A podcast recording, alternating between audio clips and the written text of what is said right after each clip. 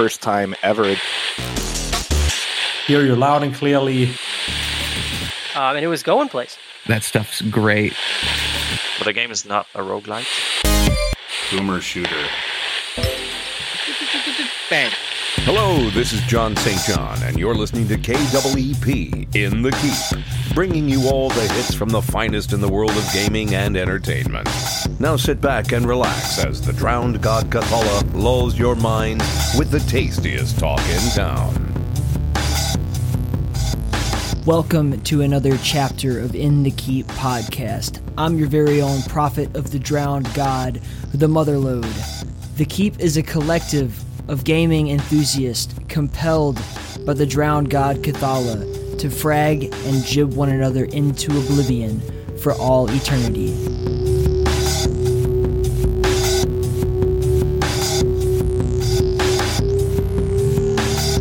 All right, we are joined by our lovely guest today. This is the sound designer panel. So we have Ben from In the Keep, and then we have Jonas and Maunus from 3D Realms. And I would like to hear everybody kind of introduce yourselves. So just go around the table. Who's first? Jonas is Not first. me. I'm first. All right, yeah. Um, well, yeah, I'm Jonas. Um, I am uh, an audio designer at 3D Realms and Slipgate Ironworks, um, where we're working on uh, basically all the audio, uh, weapons, magic, um, whatever they might need. Uh, we're there to design it and help implement it and make sure that everything works as it should. uh, and yeah, that's basically what we do. Yeah. Maunus? Yes.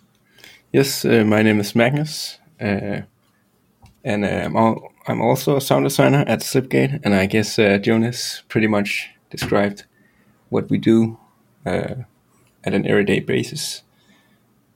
Am I saying your name wrong? Ma- Always. Is it Magnus or Maunus? I don't, I don't, I don't know how to oh pronounce shit! it correctly. Yeah, that was a clean pronunciation. Yeah, I guess in Danish it would be Magnus, but I, in English it's Magnus. I guess. Okay, well, I whatever, don't know if it's a rare name in, in the states. Yeah, it is. It's like you know, the only famous Magnus is Magnus Carlsen, right? For us, anyway, that I can think of. Uh, but we, we agreed that when I get to Denmark, we're going to play chess, and you're going to school me, right? Oh yeah, yeah, yeah. definitely For sure. And uh, Ben, Correct, you want to yes. introduce yourself to the to the guest for like what the 18th time now? Yeah, sure. Um, so I'm Ben. I'm also sound designer. Um, more on the side, not in my main job, but I basically do weird shit in the woods. Um, so mostly I'm into field recording, so going out there and recording with different microphones. I have like a whole bunch already, and I'm adding to my collection. And I'm doing uh, currently the sound design for Call of Saregnar and Stellar Valkyrie for In the Keep games. Sick. Um, well, I've got a few icebreaker questions from some of their Patreon supporters and such, so I'm gonna just go ahead and start with those, and then we'll get the conversation flowing, and let all you guys do your crazy technical talk that I'm sure I won't understand. It should be fun. Uh, the first question comes from Vince Steele, and he says, uh, "This goes to everyone. Um, what kind of research and reference material is the most helpful for you guys when you're crafting the aesthetic of a game, if any at all?" Uh, personally, I would say the concept art uh, is really good at giving an idea of what the mood should be of the game. Um, and in general, just seeing all uh, all the work from the different people, like 3D uh, assets and all that, it all helps give you like a an idea of what what direction you want to go in. I would say.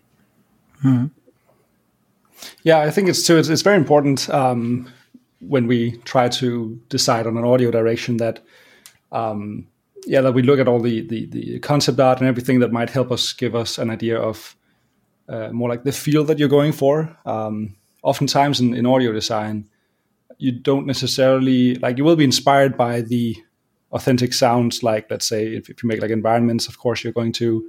If it's in a forest, you're gonna want you know um, like trees and the and wind and, and everything that you would expect. Um, but sometimes you also want to to to um, uh, go with what sounds right instead of what sounds authentic. Um, and, and, and sometimes be creative and, and, and more try to lighten the mood. For example, if you have a stylized forest, you might fill it up with uh, the sound of birds chirping and singing if you want it to be sort of like upbeat uh, and magical in a sense. But you can also quickly make a, a forest very dark and very, uh, you know, have, have that sort of grim, dark, atmospheric. Uh, it's kind of haunted out here. Yeah. And, um, and yeah, we, we, uh, we must very much try to to also sit down and uh, play around in, for example, levels or with anything that we design for Yeah. to sort of uh, get a feel for how does it actually feel when you uh, swing a sword in the game or um, walk around in an environment that's been designed. Um, and try to also talk to uh, you know game designers and directors to sort of what are we trying to do here. Yeah. The game genre also very uh, like shapes what the sound's gonna be like. Uh, if it's like a an RTS or versus like a, an RPG kind of game, that would change also how the sounds would end up, yeah, sounding in the end. Yeah. Um, definitely. Yeah, man, I, I agree with you both. I'm I'm also going from the concept art uh, in the beginning, and um, then there's stuff like, uh, especially for like enemies or NPC, um, then the animation becomes really important to me um, to see how how much weight is behind the movements or something like that. To to touch on that area, and um, yeah, but also like the the back and forth with the designers or the yeah the lead is very important to to establish what kind of feeling you want to have. Because as you said, you can make a forest really friendly and really happy sounding, or you can make it really dark and brooding just by the sound and don't change the visuals at all. So, yeah, there's some kind of conversation is always needed to find the right spot. There's something interesting that we, we I think we talked about this a little bit when you were on the Call of Saregnar's dev blog thing, but how like how semantic do you really get and something that I think Jonas brought up also was like trying to be super authentic is not always the best approach. Because you and I were talking about like okay, so like hypothetically, right? Uh, in Stellar Valkyrie on these different planets, the atmosphere would be different than it is on Earth, and therefore everything should sound wrong. Like how much you know, and, and what do alien birds sound like, and all that kind of shit. And just but in reality it needs to sound like something that pleases the person listening to it and they have to understand what it is it can't be just totally out there um, and that comes down to even you know like weapon sound design. So the, the, the famous example being like the shotgun in doom you know they slam a door and that becomes the sound of a shot. Like gunshots in media period not just in games are almost never actually gunshots.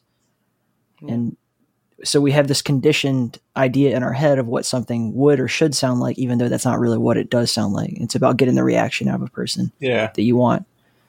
Yeah, Um, and absolutely, well- and the the sound of something, um, or to change the sound of something takes years because um, the audience is is kind of used to some kind of style for certain sounds, especially for gun sounds. There are. Uh, I'm not. I'm not really sure yet what the title was, but there are some movies that try to go in a different direction or in a more natural direction, and even those are just doing like small increments to get a bit away from the mainstream sound that people are used to, and it doesn't always work because uh, yeah oftentimes people just say yeah the guns sound wrong sound really weak or i don't know. Yeah. so yeah that's that's always a trade-off. Um yeah we, we talked about the call of Saregnar thing because there I, I will t- i try to record as much authentic stuff as i can. And oftentimes you have to at least mix something else uh, in there with it to make it yeah to make it fit to make it feel right. But yeah there you can really see where the yeah where the limits of the real sound lies because some sounds are just like very boring in real life Yeah. Definitely. There's also like Also- um, Yep. very, a very cool example of also uh, using, um, for example, uh, using how you um, like humans have this. What would you say? Like um, the sound of like a predator, something like, for example, let's say a, a, a lion roar.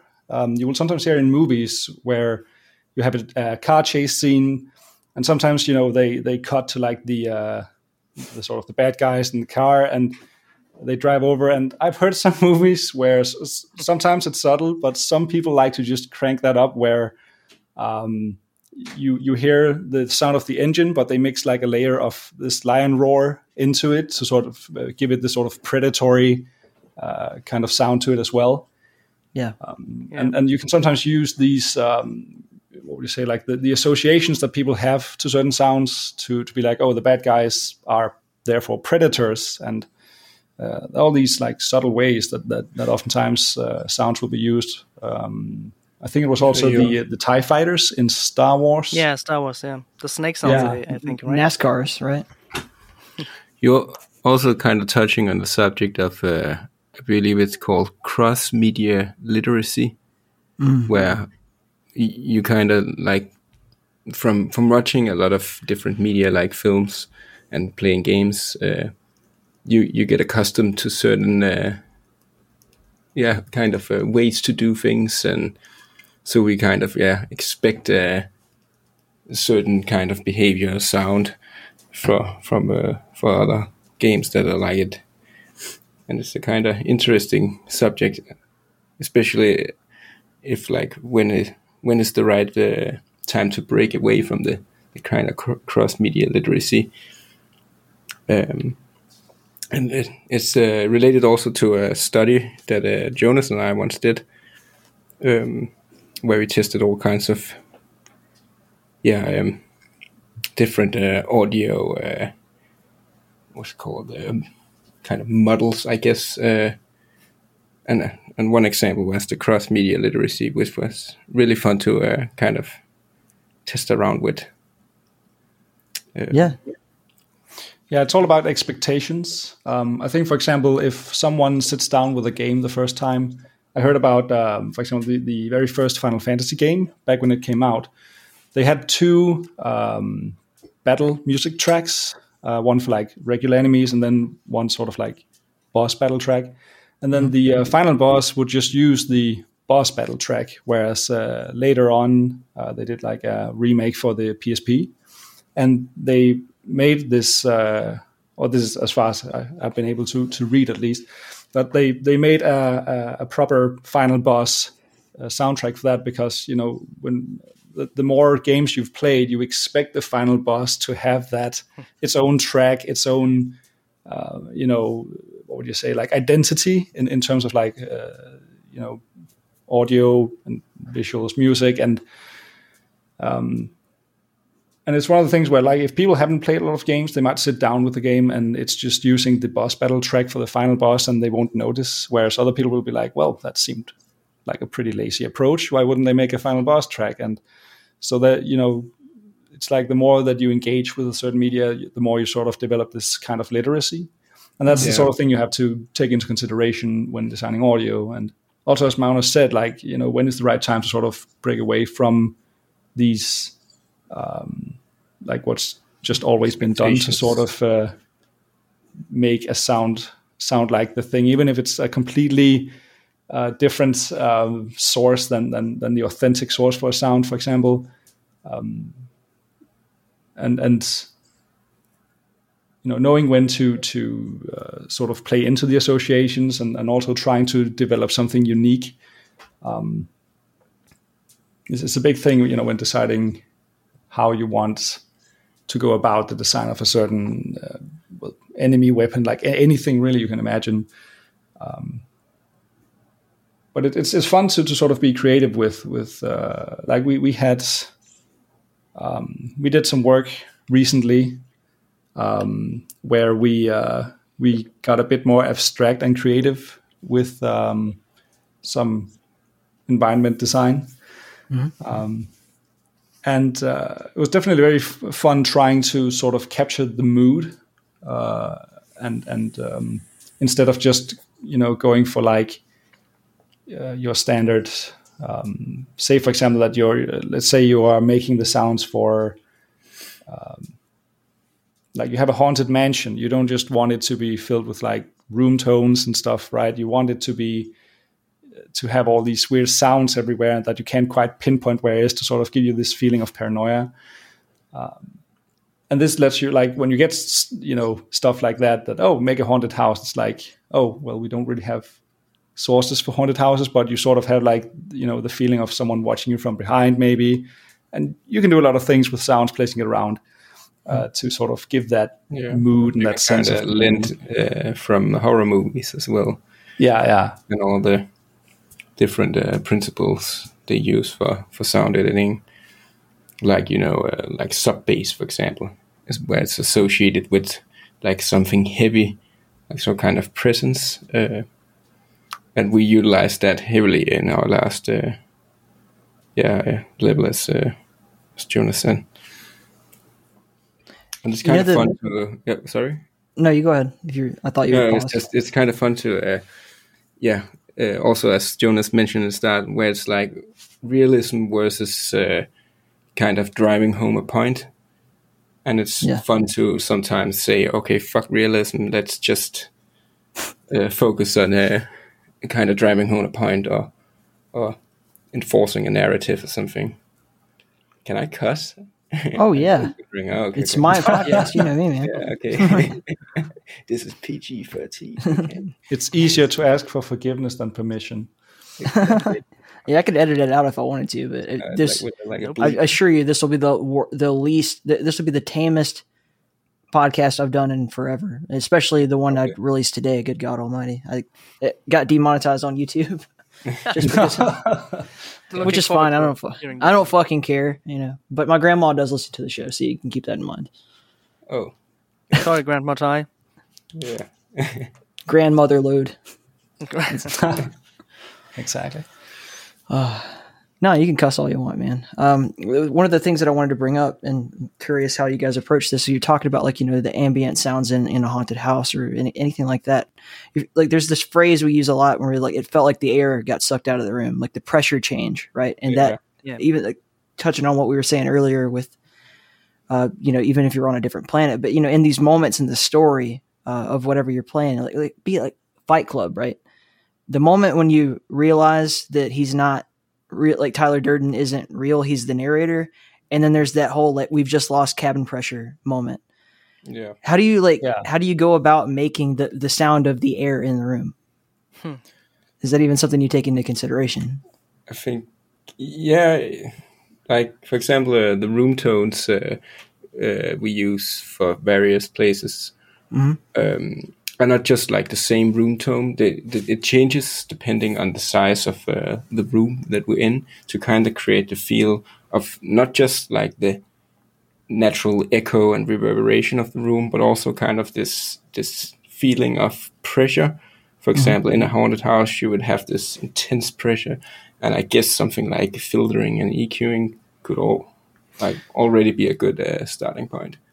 Yeah, you can also like play with uh, contrast. For example, say you have like a haunted house, um, but it's you know in like this area, like let's say a, a, foresty area or something, and you might use it to your advantage to just make the forest sound like exactly what you would expect, give it as natural and authentic a sound as you want.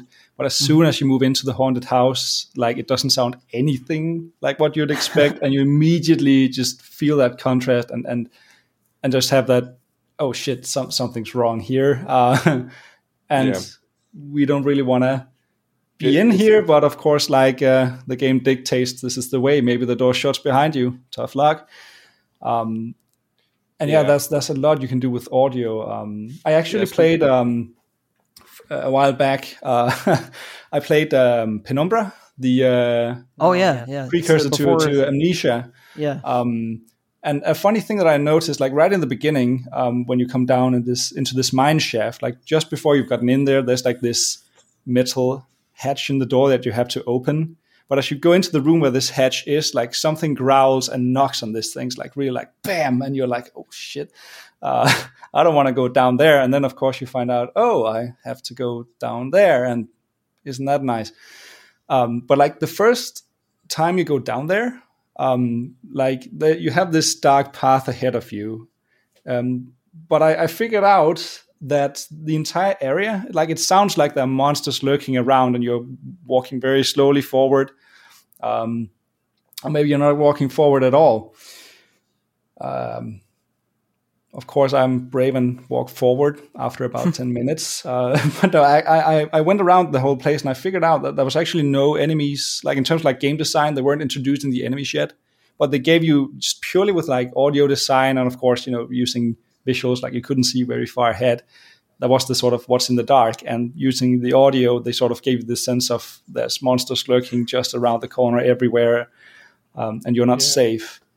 Um, Another way. that, is that was kind of a cool thing I thought where where where you know it was just purely audio that was just you know freaking you out no monsters at all Penumbra and Amnesia really are very high in audio quality. Um, as far as I'm concerned, I'm, I loved all those games, and I think it Yeah. wasn't. I think it was in one of the Amnesia games where they also did something with the room tones. Um, as you mentioned earlier, Ty, the the the you, you lost, just lost cabin pressure. You can also like change the the the whole feeling of the place if you suddenly just lose the room tone and go to silence Yeah, because there's Yeah. always like this noise in the back and you don't really realize it if you're not an audio guy and not uh, constantly like taking care of uh, listening exactly where something is. But um, you have this this room that sounds like this room like for an hour of gameplay this whole mansion sounds like this and then there's some kind of story moment and suddenly there's silence. And you just notice the silence and you notice It's- there's something missing but you don't know what is missing. Something is just wrong here because silence is wrong in real life. You don't have silence anywhere. And Yeah. yeah, that can be a very powerful thing to do It's like Yeah, uh, totally. if you're sleeping and you have like a fan on or some kind of Yeah. white noise, and it, it when it goes it goes off, it wakes you up. yeah yeah And absolutely it's just it's just as effective as if you walked in and started playing a trumpet. You know. Yeah, and that that Yeah. ties in in the whole uh, using animal noises. That that's also a thing that gets you subconsciously, and where you can like, I, I think there's that's that's been a long-standing tradition in film to mix animal noises and all kinds of machinery and, and spaceships, for example, to to stand uh, make the the good guys and the bad guys stand off. Um, and yeah, there are a couple of psychoacoustic tricks to do stuff like that. Um, Right. yeah, that's yeah. I was also yeah about to mention uh, silence is a really nice tool. It's the same way Yeah. you hear like in a forest where suddenly there are no birds. It's like Oh, wait, yeah. What what happened? Where is all the life? And it can also be like uh, work on a, almost like a, a metaphorical plane where it's like there's no life here because something lurks or something. Again, if it's like a haunted house or something.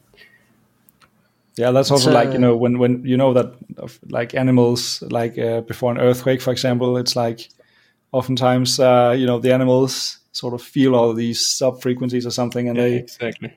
And like they get the hell out. So when you're suddenly there and all the animals were like ahead of you being, ah, see ya, you're like, oh, guess it's just me here then. nice. Something's wrong. Um, and like even even more accentuated with especially with silence as the powerful tool. Like when you remove it, it's especially in horror games where like if you're really immersed in it, like you might not want to say something because you feel like even your own voice might startle what whatever is out there. So like when you take away the the all the audio, your own sounds get even more accentuated. Like you hear yourself more, and like you're trying to be even more silent, and you get even more tense. yeah. Uh, so it's a it's a particularly And- powerful tool. Um, you can also hear your hear- heartbeat suddenly. Yeah, your ears. exactly. You can also use like the David Lynch approach and sometimes just skew like uh, the balance of something. So, for example, the room tones gets gets too loud. Uh, that's like Oh, a yeah. classic uh, David Lynch thing, where his room tones are really, really loud and uh, Yeah. very like uh, dominant in the sonic picture. Uh, and that also creates like this weird, uncanny feel because the room tone wouldn't be loud at all. Um, so that's definitely also a fun approach. It's kind of skewing the balance. So, like also like Jonas said, suddenly you hear your own sounds uh, way more. Maybe you even like increase it uh, with the volume just to create like this feeling of uh, just like what's happening, something is wrong. Yeah, that was actually like a, a very fun um, assignment we did. Um, we went to a Sonic College where we studied sound design, um, and a very fun assignment that we had was um, we got like a word or something that we had to communicate audibly. Um, and the group I was working with, we we were tasked with uh, anxiety, and uh, what we chose to do was sort of with some recording techniques. Um, we went down into the cafeteria during a break and did some recordings. And so you just start by hearing like this cafeteria noise, people talking, and then we had like these lavalier mics, and we just yeah. um, took one each, like two guys, and went out into each side of the room, and you got like this sort of zooming effect, like you were being like pulled into to the sonic picture, and then we made like this low pass um, on it, uh, sort of feeling like you're in the head of someone, put up these sort of uh, you know breaths, uh, irregular breaths of someone sitting there and, and feeling this anxiety. And one of the things that we did as well, kind of like you know turning up the volume of a room tone, was like we we um, we put in these um, like unnaturally loud sounds of like glasses clinking and um, people walking by, and it was like. Like these, it sounded massive, and it was sort of like someone just you know getting this. I don't know, sort of like a, a, trying to audibly communicate a phobia for crowded spaces, um, and that was uh, that was a really fun task uh, to, to to try and and and and sort of audibly express such feelings and and I think it goes very well into sort of when you try to to to capture a mood or capture a feeling in a place and try to get the player to feel a certain way uh, using uh, just audio. Like there's a lot that that you can do to really get creative with. Uh, like not on all some levels will require you to be more authentic, have the more authentic yeah. approach. But it's it's very fun when you get to have these more creative, abstract, um, like sessions and designs that you can do. Have you seen the film Uncut Gems? Nope. No, nobody. No, okay.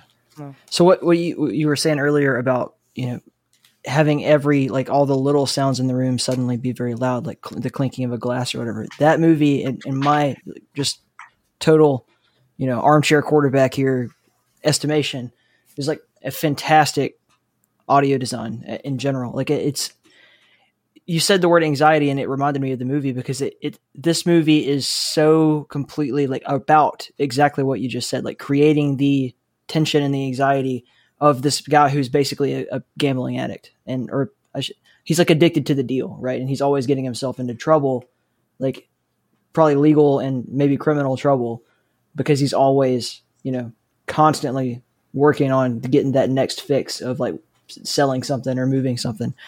And they they do that by exactly what you just said. Like the, there's no point in the movie where that's that's not always prominent. Every sound is just like so crushing, and that's true. And I think that's a like a, a human evolution thing. Like when you are anxious and stressed out, you suddenly pick up on things that ordinarily just blend into the background because you're looking for the threat. And that's such a brilliant way. I mean, uh, kudos to you, man. That is a truly brilliant way to like create that through sound. It's the yeah. same when you uh, watch a horror movie and then yeah. you go upstairs for a glass of water or something, and suddenly you're in mm. the mindset of fear. So every sound becomes like uh, suspicious and oh, the water dripping, and you yeah, like just like you mentioned, like every sound that would normally just fall in the background, suddenly you're acutely aware of of everything. Yeah, yeah, it, it's like that. Uh, it's tapping into sort of that that primal fear of uh, like the brain will will filter out sounds like a, a rustling in in a bush, for example, like when you when it just starts, you'll immediately notice it. But if it just keeps on going and it's like, oh, it's just a rabbit, or I don't know, yeah. you, you sort of filter it out because like, oh, it, I don't need to pay attention to that. Um, mm-hmm. But like, so when you make take sounds and just you know make them obscenely loud, like to really pay attention, or, or, or you know shift the attention to to that, and especially when you do it unnecessarily and over a long period of time, like you create the sort of um, you know tense uh, feeling um, and and yeah it's it's it's uh, that's a really cool way especially in horror like it's it's i feel like it's especially uh, or at least particularly important um, to, to to consciously and, and very deliberately use sound to sort of create like a pace like sometimes you might want the, the player to okay here's some a safe zone you're, you're safe for now so there's not a lot that pay, that makes you pay attention to it. And then you might want to to um, sort of bring more of these things in, and other places to to sort of uh, you never know what's going to happen. You never know where the monster is going to pop out from.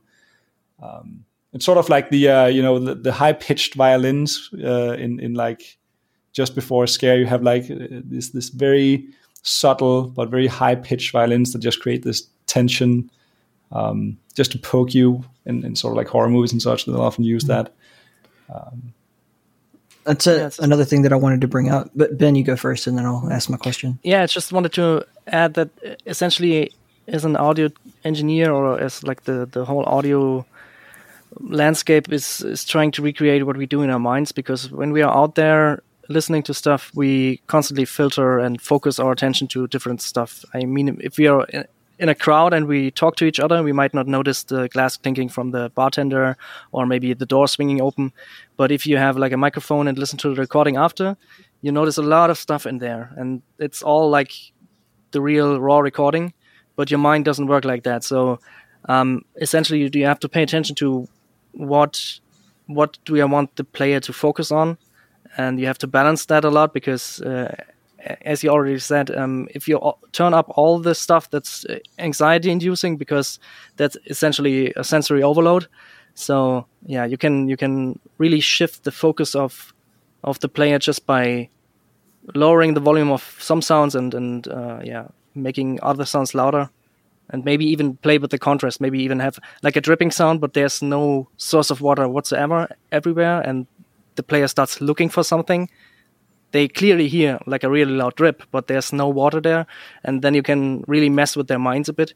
So yeah, like giving this the the the art of filtering the sound to or the to focus the sound is really yeah it's yeah a really tough jump sometimes. Yeah. It's it reminds me also of the in again in horror uh, games often where you have this uh, uh, child laughter and there's no child and it's kind of like why is there the laughter of children here? And it creates this yeah uncanny kind of feel. That's yeah. that's actually a really good segue into what i was going to ask um, because i was wondering what you guys think of those motifs. Like there are certain things that we just it's a sound that we've been conditioned by media to associate with whatever it is you know if you hear uh, what, what's that famous scream that gets used over and over uh, again in old movies? Wilhelm Tell. Yeah, yeah. That, like that sort of thing. Or you you associate that sound That's with something. Dumb. You associate the sound of a violin shrieking with like, yeah, you know. But that's not a natural sound. It's not what would really happen. It's just like we're conditioned to it. There's a word that you used earlier, Ben. I think that you said uh, sonic psychology. Uh, like this psychoacoustics, yeah. Psychoacoustic, my, whatever yeah. the fuck. No, no, no I like, problem. I actually like my word too. Yeah, I just made up a new word. I'm totally on board with that. Um, let me just jump right in. And uh, yeah. those motifs, I think it's the same with, with filmmakers with visuals. You can play with them, you can use them.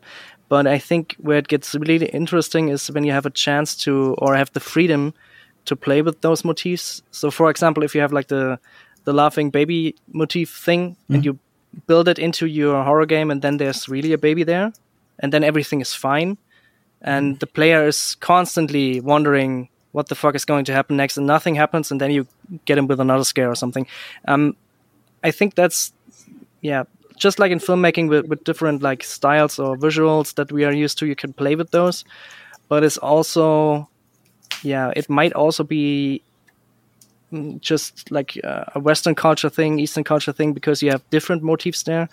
Mm-hmm. Um, that's the same for sounds as well. I, not just with the visuals uh, stuff. Um, in the last couple of years, I'm I was trying to get into more obscure kind of films and films from Russia and films from China, like not the blockbuster movies, but the the old ones, the classics. Trying to talk to people and getting a like trying to get a picture of what is universal and what is not universal. Because, for example, bullet time is something that is used in a lot of Western media and was also used in China.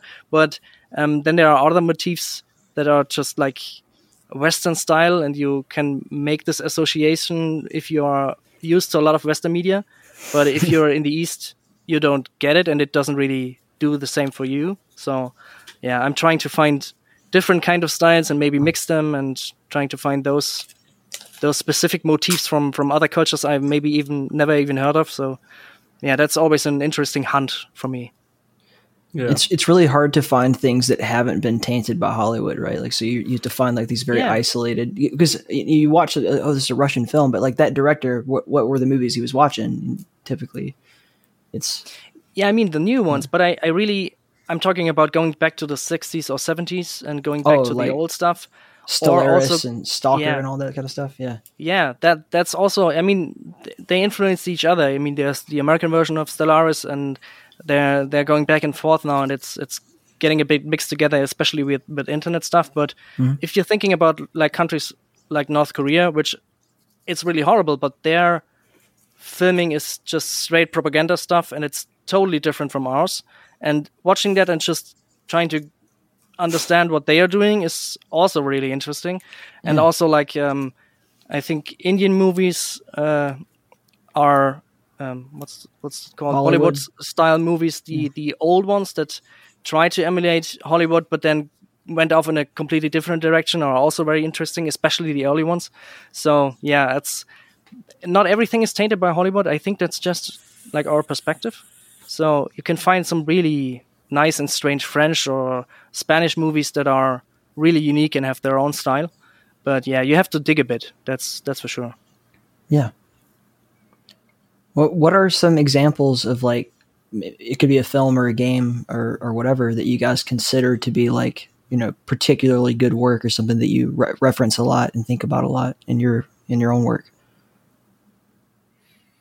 As in that the sound was exceptional, or that in like this is just a game that has meant a lot to a lot to me, or something. I mean, you can we can talk about all that stuff. You know what what means a lot to you too. But I'm specifically right now I'm referring to Yeah, like yeah. you know Almost like this is like my you know uh, golden standard for great sound design or something like that, or even just a sound itself, like just something you noticed. Ben looks like he's gonna like rip his microphone off. no, I can I can jump on that if you have to think Yeah. a bit about it because um, when I when I think about games and sound, the the first thing that came to mind uh, almost instantly was uh, Soma, which is like oh a yeah, psychological horror. it's the kind of same game team that- that, did Penumbra, right? Yeah, and Yeah, I think that's a game that everyone needs to play, especially because it's for, for me it's just a masterpiece. But they also had li- like this, like we talked earlier, they had amazing room tones and amazing, like a amazing pressurized feeling of the the whole world that was going to just swallow you up. And uh, that is a game that really influenced me a lot because the first time I played it, I was just blown away from all the experience and the story. But the second time I played it and really tried to yeah analyze a bit what they did with sound what they did with the writing and even with like reverb types and stuff like that and try to get into this and that's that's one example i, I can point out right, right away. And just because i just saw it yesterday dune was like a masterpiece in sound design. I mm-hmm. watched it yesterday in the cinema and I will going I'm, I'm going to watch it again and maybe even a third time just because of the sound. Because that yeah i mean it was just right. Now that the story is out of the way, you can pay attention to all the little yeah, details. and- Yeah, yeah, ex- e- exactly. The the first the first time was just was just blowing me away, and then I I watched a, a special on the audio team, and they got like the the freedom to do some research and development before the actual production, so they really had time to go into what the music would sound like, what the sounds would sound like, what they should evoke, what kind of feeling they should evoke, and I mean the the film is like two and a half hours, and it's slow at times. It re- it's really slow if you like look at it objectively, but it's always intense in the right moments. It always gives you like the feeling of the the desert planet is a really harsh environment, even if nothing is happening. It's the brooding low frequency tones and the the short steps of sounds that are really just perfectly pointed. Yeah. Yeah. If Make sure you take some haven't seen it- spice. yeah, take Make some sure you take some you. spice melange before you go in. That way you can really pay Yeah. attention. Yeah. What's the South Park joke about spice melange? It's, it's like Tom Brady's shit. Yeah. Oh yeah, right. Almost forgot that one. All right, uh, Jonas, you're on the spot. What what are some good examples for you? Some good stuff that you. Um, reference a lot? It is a good question. Like uh, at least like three um, things that uh, like one game that I um, particularly enjoyed um, or particularly, uh, I particularly noticed the music in it was like Journey, and how well uh, oftentimes it would just, um, you know, fade into the, the next part of of uh, like the the music as you move through the levels. Um, particularly one that I feel they did insanely right, and I'd like to to try and play through it again and again just to figure out when exactly they they move about. It's like you have this this part where you sort of like um, slide through the sand down the city. It's really high paced, and this music starts playing, and then you have like at the halfway point you come out from this top and then fall down.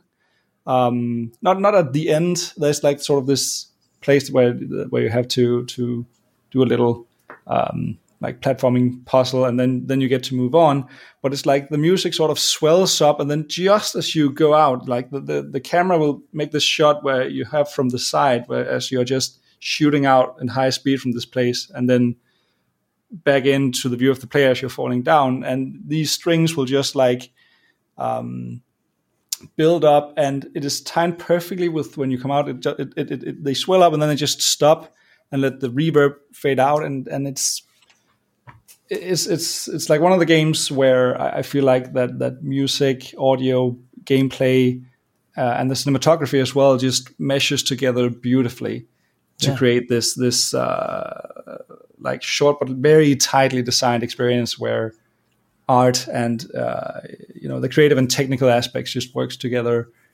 to create this amazing experience. Um, and like particularly the music there was just uh, I was absolutely blown away the first time I played it.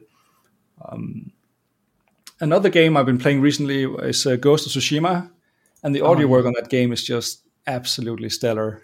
It's it's it's like you you. Uh, I'm, it's like whenever I listen to it, it's so crisp, it's so good. Like when you get on and off the horse, for example, you hear like the leather and everything. Um, it's like they have the movement done right. I don't think they time it to the animation. They just have like the sound of the movement um, uh, as all the little pieces that you would expect to be there are just there, and you you you buy the thing. But it's it's very detailed. It's it's it's very uh, crisp. It's just it, it, sounds good, and everything about that game just sounds good. They they they did an amazing job. I think they also. Uh, you know, sent their audio team to Japan to get a lot of recordings um, and a lot of source material. Um, so that yeah, and they they absolutely, I think, nailed the audio. Um, and a third game um, is like uh, the Kingdom Hearts series in terms of um, oh yeah, dude, audio design. One of the things I got really into, I sort of curveballed into um, into audio design. Um, so I went back to play it uh, some years back, and like I really got into the, how they they it's basically a lot of the, the audio is sort of like uh, pink noise with some filters on it. They make like these wobbly effects when you defeat a heartless. You have this, this sort of um, it's it's basically just a, a, filter that they they sort of wobble when you uh, and, and then they, they, sort of use pitch and the opening and closing of filters to indicate movements um, and so I, I, got very into sort of trying to design sounds where it have some, um, you know, uh, source material that was recorded from the real world, but then trying to use um, design synthesized sounds to sort of add movement, layers of movement in as well. Um, sort of became a, a, thing I experimented with. Um, and yeah, I, I, um, I got really hooked on that, on, on that for a while. Uh, it was very fun uh, trying to listen to what they did and trying to recreate some of the sounds. Um, also because like they, uh, you know, back during that time, they wouldn't have had all the tools or even like the the uh, the amount of storage on the PlayStation 2 back in the day. Uh, they did not have the same luxury as we do today. Um, so so it was kind of funny delving into some of these ways they they they circumvented that and, and worked with these limitations. Uh, that I thought was really cool. It's funny you bring that up. I was talking with a friend earlier about Happy's Humble Burger Farm, and we are like trying to figure out like why is this demo like 20 gigs? And the same problem with Titanfall as well. It's because of the fucking music and the sound is like all like you know it's uncompressed wave files and it's just all of it like bam everything because it meant a lot to whoever was designing it and i'm sure in john of the shreds case it was hugely important to him that the music sound kick ass in, in that particular game um Maunus, do you have a, a point of view or uh, anything that stands out to you Uh, I was actually gonna bring up Ghost of Tsushima as well. Uh, damn uh, it was a nice Sonic experience. Uh, I guess from a game I've recently played, uh, um, Spider-Man has a some fun sound design. Uh, for example, when you swing down, um, it's it's the newest Spider-Man for PS4. I don't know, uh, uh, but yeah. Um, the feel like the sound of when you swing down and you get real close to the to the cars on the road, you get this kind of uh, kind of Doppler effect uh, that's really uh, well made, I think. Um, and another recent game, I guess, uh, Subnautica has been fun. oh Uh, yeah it, it uses sound uh, heavily to create this feel of uh, of, a, of a, like kind of a greater world, um, and also it relies heavily on sound for its uh, like horror esque moments where you can suddenly feel like oh shit, there's something in the deep. Um, uh, so I think yeah, they utilize sound in in, in a fun way, and I guess the last example uh, is more of the music and the mood, but uh, Diablo two. Uh, I'm a great great fan of Diablo two, and yeah, uh, music from Matt Uelmen, uh, and the mood of the entire game is is really uh, it just does something for me, and I don't even know if I want to say it's like some kind of technical feat. Uh, I don't know if it's if they had any like uh, challenges with audio, but the whole mood and vibe of the game that is special, like the sounds and the music brings, is just just does something for me. Yeah, Well, it's one of those interesting things, like how you know you can go to school and you can like study and be, be like this fantastic Tony, for example, Ben. Like this, you could be this musician who is like he knows every in and out of how music works. But every once in a while, you get like an Eddie Van Halen or a Jimi Hendrix who just has no proper training whatsoever and comes up with this amazing idea.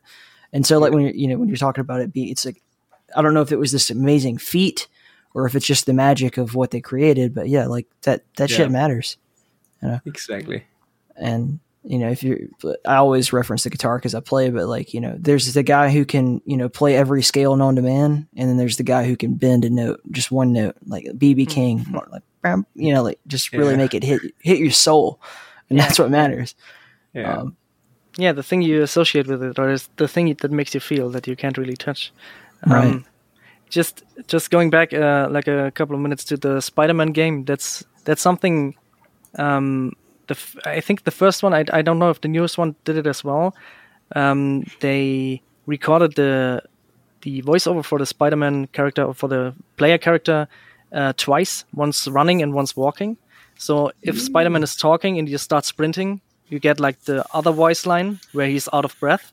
Ah, And yeah, the first time I realized that, I was like, "What the fuck?" I mean, it's like the double the work for the small effect that most people probably don't really notice, but that really got me because that was something that is always irks me when when a sound doesn't quite fit. Like for example, your character is like blasting away and talks to his teammates like in a normal room tone like voice. they obviously can't hear them. Or you're sprinting and he's very calmly talking through his dialogue. That's something that you really don't notice if you don't yeah, pay attention to it. But if someone takes the time and extra effort to make it really pop, that yeah, that can heighten the immersion a lot. And Yeah. that was that was a great point with Spider-Man. That was the first time I saw it ever. So yeah.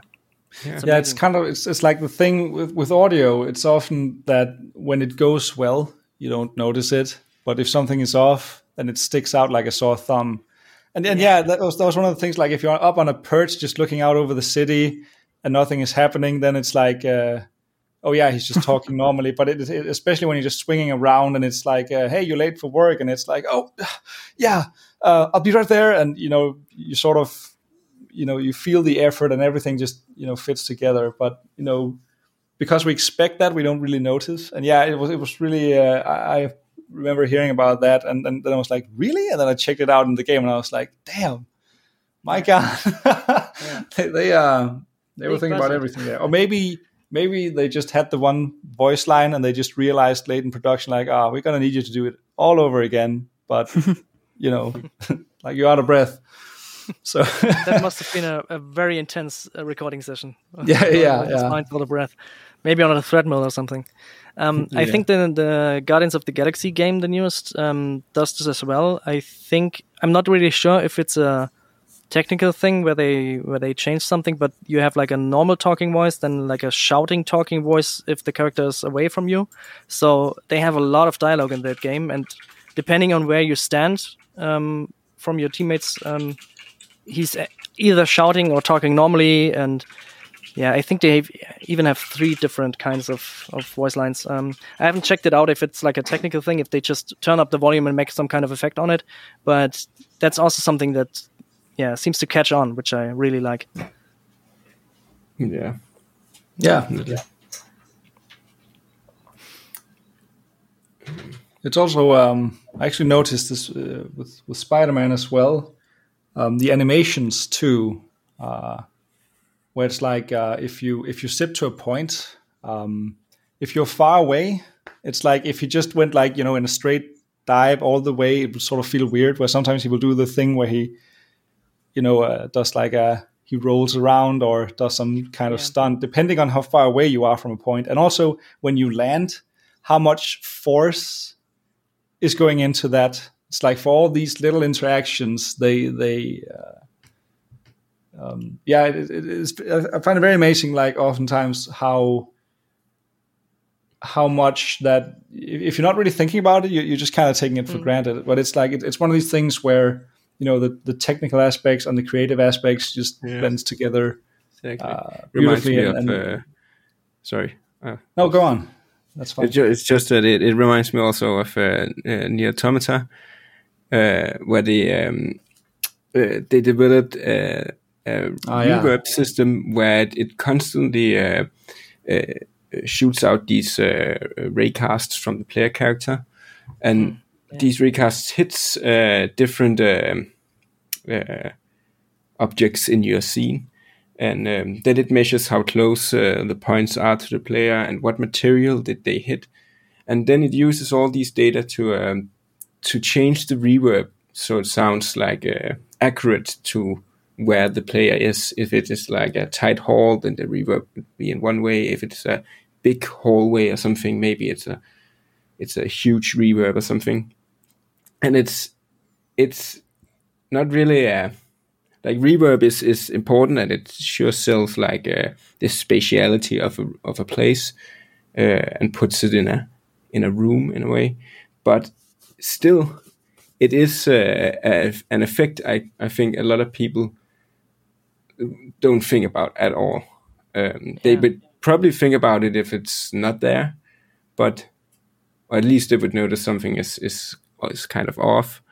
But just like the sheer effort of making such a reverb system for something that most players wouldn't be really uh, yeah thinking of i think it's really nice. It's just like what jonas is talking about um, where it's like um, so much effort for what feels like so little can be very uh, it's very, yeah, it's the uh, thing that you, you notice it when it's missing, and and that's kind of like uh, you know as we talked earlier about like when you just remove all sound, then you notice that there's Yeah. no sound. Yeah. Um, uh, and and yeah, it's it's um, yeah yeah it's kind of like one of the things as well when when you you have like the creative side to when you are designing um, audio um, but that's that's also like because the implementation, the technical sides, and the systems that have to play back that audio. Um, for example, like a classic example is, is if you have like a laser, and you need like this loop to be playing while you're firing a laser, and it's you know if if you make sound for a movie, you just make the damn laser as, as you know it's okay it's playing for uh, about three seconds and it stops Yeah. But in a game, it's like, no, you need to break the sound down into a starting section, a loop, and a release. So, like when the player pushes down the button, you don't know how long they're going to be holding that button. Um, so you break it down into pieces, and you also have to think about the, the sort of implementation and the audio solutions that um, that you're working with. Uh, and oftentimes, it's like you know when, when we're working with with things um, like sometimes we it's like okay are, are, there some tools that we already have that would allow us to do a certain thing for example? Or do we have to uh, develop a specific system to do this particular thing that we're trying to do? And you know it might be like a custom event that that's happening and it's it's it's sort of like more elaborate. Um, and then you're like, okay, we need to talk to the coders because uh, we need to access certain things, and it's it's like one of the, one of the first things um, uh, I remember being being told was more like, oh, you know, um, we don't like like we wanted to, of course, do good work, but it's like ah, you know, if you're thinking about some elaborate system, like say the the reverb system for NieR Automata, for example, it's like we don't need anything fancy, but like my immediate response was the sort of that's not up to me. That depends on what you're doing. Like if you, let's say, if you just having a vehicle like a, a car, um, making the audio for vehicles is is like notoriously hard. It's like we we don't decide how fancy this is. We just need the systems to be there to allow us to make this sound like you would expect. Um, yeah. And so there's both the yeah the, the technical aspects, sort of like production and, and post production of an of, of, a sound, and then you have implementation um, which is like particularly well depending on the sound right and, and and and what you actually need. Like one shots you can basically just oh when this happens play this one shot sound. But but again like with the laser or with with vehicles for example it's it's like okay we need some systems that can do a lot of things can can check for like is is uh, let's say how fast is the car running are you braking and then if you want like the sound of like uh, when when the, when it's um, drifting for example you want the sound of the tires. If you're suddenly in the air uh, you know you have to track how far we are when how, how fast are we coming down. They're all like the physics as well when the car hits the ground it's like okay we need the sound of of like the chassis and and the wheels hitting the ground and the the engine going like and and the car stabilizing again. And like all these things that you have to take into consideration um, and that's where you know you're sitting there as I'm but a mere sound designer. This is I really need some help from the coders. so that's why I like the Dukes of Hazzard because they just destroyed the car and that was all they needed to do. yeah, but then you have stuff like your tires blowing out. So okay, you're yeah. running on yeah. the metal sound, so the rear left wheel has to sound like metal. And if the system can't do it, you have to make some kind of bogus sound that sounds a bit like it, depending on yeah. You can't really pinpoint it to the wheel. Then you have like a okay, one tire's blown out, play this sound. Yeah, you can you can get away with a lot of stuff, but as you said, you you notice it when it's not there and if you get to a certain point, it always sounds good to most people. But when you add on to that, then people will also say it just sounds good, but it will feel better. And yeah.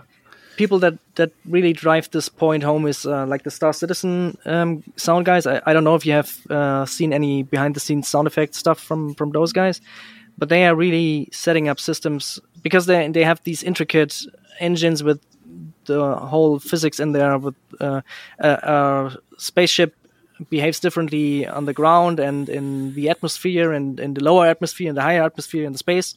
So they have thousands of points of data and as yeah basically the audio team was like nice we can use all these kind of data points to change our sounds. And they have a really intricate system of where they sometimes just have one sound that is used in a thousand different ways depending on the air drag and the speed and the atmosphere and the weather effects. And you can use EQs and you can use like pitch shifting and you can use even more intricate kind of stutter effects or something else. And um, yeah they they really took this to a, an amazing level. And always when I watch those videos I yeah I'm I'm not really jealous of that kind of job because that's like I mean you have you have to make a thousand sounds or something for like a vehicle and then they all have to fit all these different criteria they have to sound good in every iteration in every kind of damage type of the ship in every kind of atmosphere and weather, and you have to test it like probably for hours. That's a really a really crazy example. And on the other end of the spectrum, you have these like competitive games like um, Blizzard did with um, what does the shooter call Overwatch. Yeah. They did this um, threat-based audio system, which I really Yeah, yeah. There were- there's a talk on that. Uh, yeah, yeah. I, I probably guess that you guys saw there's a, a, that as well. But for people that didn't see it, the, the basic gist was if someone is right behind you, um, but it's a teammate, you don't really hear that sound loud. Um, and if someone is shooting um, right in front of you with a really weak weapon, but like 10 meters away, some someone is loading up a rocket launcher, that sound gets amplified because it's more dangerous. And um, then you have, have the whole point of making different footsteps for different types of enemies. So if you're really good at a game, you can hear from the sound who's coming from around that corner. Is that a like a, a class that's really dangerous to me or not? Should I switch weapons or not? And yeah, that was really a masterclass in, in sound design for like utility, I would say. Not realism at all, but for competitiveness. yeah yeah that's it's it kind of it's kind of like the same thing with uh, like we mentioned before like bringing in sounds to to a, a sort of like an, a natural level uh, because like Yeah. you're, you're sort of like the finest function of a of a sound designer is to make sure you know you, you make like this audio we have like these hierarchies like what which sounds are the most important um, and so you know which sound should duck others. For example you know as you said like in overwatch it's like you you, you hear the footsteps like unnaturally loud and so you know oh there's an enemy approaching me. Like if, if they're naturally loud it's like you're supposed to to to to notice them. Uh, and that's also yeah again using that that sort of uh, you know the, these um uh, psychoacoustics as well in in in this beautiful way uh, to to in a more um, sort of like this Sonic utility psychology. gameplay gameplay approach. Um, but yeah, Yeah, it's, it's, it's, it's, this, it, the Spidey sense. It's like the like your Yeah. superhero game. yeah, Yeah, Because you, you, you really have it. You, you can you can listen through walls. You can you can hear footsteps, even if someone is like firing a minigun right on your right ear. It's a teammate, so you hear the footsteps louder, which is totally unrealistic and wouldn't happen at all. But it's yeah, it's very important for the gameplay, and it's it drives the point home, and it makes it an excellent game and an excellent experience. And Yeah. yeah, that's the kind of I- decisions you have to make. Yeah. It's also interesting because it's uh, it's kind of where, at a point where the the like uh, feedback information of the sound is more important than again uh, the realism of it. Uh, so it's more important for the player to hear enemy footsteps, even though it doesn't make sense in real life. Uh, It's kind of really interesting, also how you can can constantly uh, give play- players the, the right feedback to so they can instantly uh, respond to something. yeah. And another. Oh, sorry. Go on. No, you first. Okay, like an, another very interesting, um, well, not interesting, I guess, it, it, a very classic way of also uh, using that is sort of like when you have dialogue. Say you have like a battlefield and there's like bombs falling and, and you know, planes just flying uh, overhead and there's like guns and screams and everything, but it's like as soon as the dialogue starts playing, it's like music, everything will calm down so you can actually hear what, you know, your orders and what you're being told, even though normally, you know, you'll be like, screaming at each other's faces. You wouldn't be able to to hear anything, and it'd be like, "What?" But no, no, no. Like we just turn the volume down. It's like That, bombs that's a outside. yeah, it's not, not, don't worry about it. great if example. you're really good, you can you can mix it just the right way that it still sounds like the, the person is screaming at you. Yeah, You would, but it's loud enough that you can understand it. And finding that right spot. Sometimes I I, I really take a lot of time on balancing that kind of stuff um, to to make it not as absurd as it would be when someone is talking next to you and it's it's a really loud voice, uh, uh, really low volume voiceover um, that can make it really comically and make it really shitty. So finding that right spot where it's just not too annoying and and just feels right. It's yeah, yeah, yeah. It, it, it like if you don't, it can sort of get cartoony in a sense when you want Yeah. a more serious moment. So yeah, sometimes you want to be really subtle with it. Um, I am definitely more of a fan of, of that approach to to like having this sort of side chaining effect uh, where the the dialogue signal just you know slightly pushes down uh, all the other signals in the hierarchy. Yeah, absolutely. Uh, that's that's that's absolutely necessary. But like fine tuning that kind of side chaining is yeah that can take some time uh, sometimes. The, it's one of those things like the, the classic is the nightclub, right? Like you're in a nightclub, and like whoever designed the sound, you know, for this nightclub has obviously never been in a nightclub before because you're just sh- screaming at each other. Like uh, my favorite thing to do is like when I'm, you know, I, I went out to a country bar recently and I'm just like the music's blaring and then my friend's trying to talk to me. He's like, I don't understand a fucking word you're saying, kind of thing. But in a in a movie or a film or in a game or whatever the fuck, you always have the option to just play with, you know, augment reality a little bit for convenience, and and that's a part of it too. Because as you said at the very beginning of this conversation, it's not always about what's realistic; it's about telling the story effectively and what feels right to Yeah, the yeah. person viewing it or hearing it. Uh, anime does this all the time, like tr- tremendously, where they're just like, you know, there's a Super Saiyan fight going on or whatever, and then they're just like, t- all the sound is gone, ominous noise, and the two characters are just talking to each other.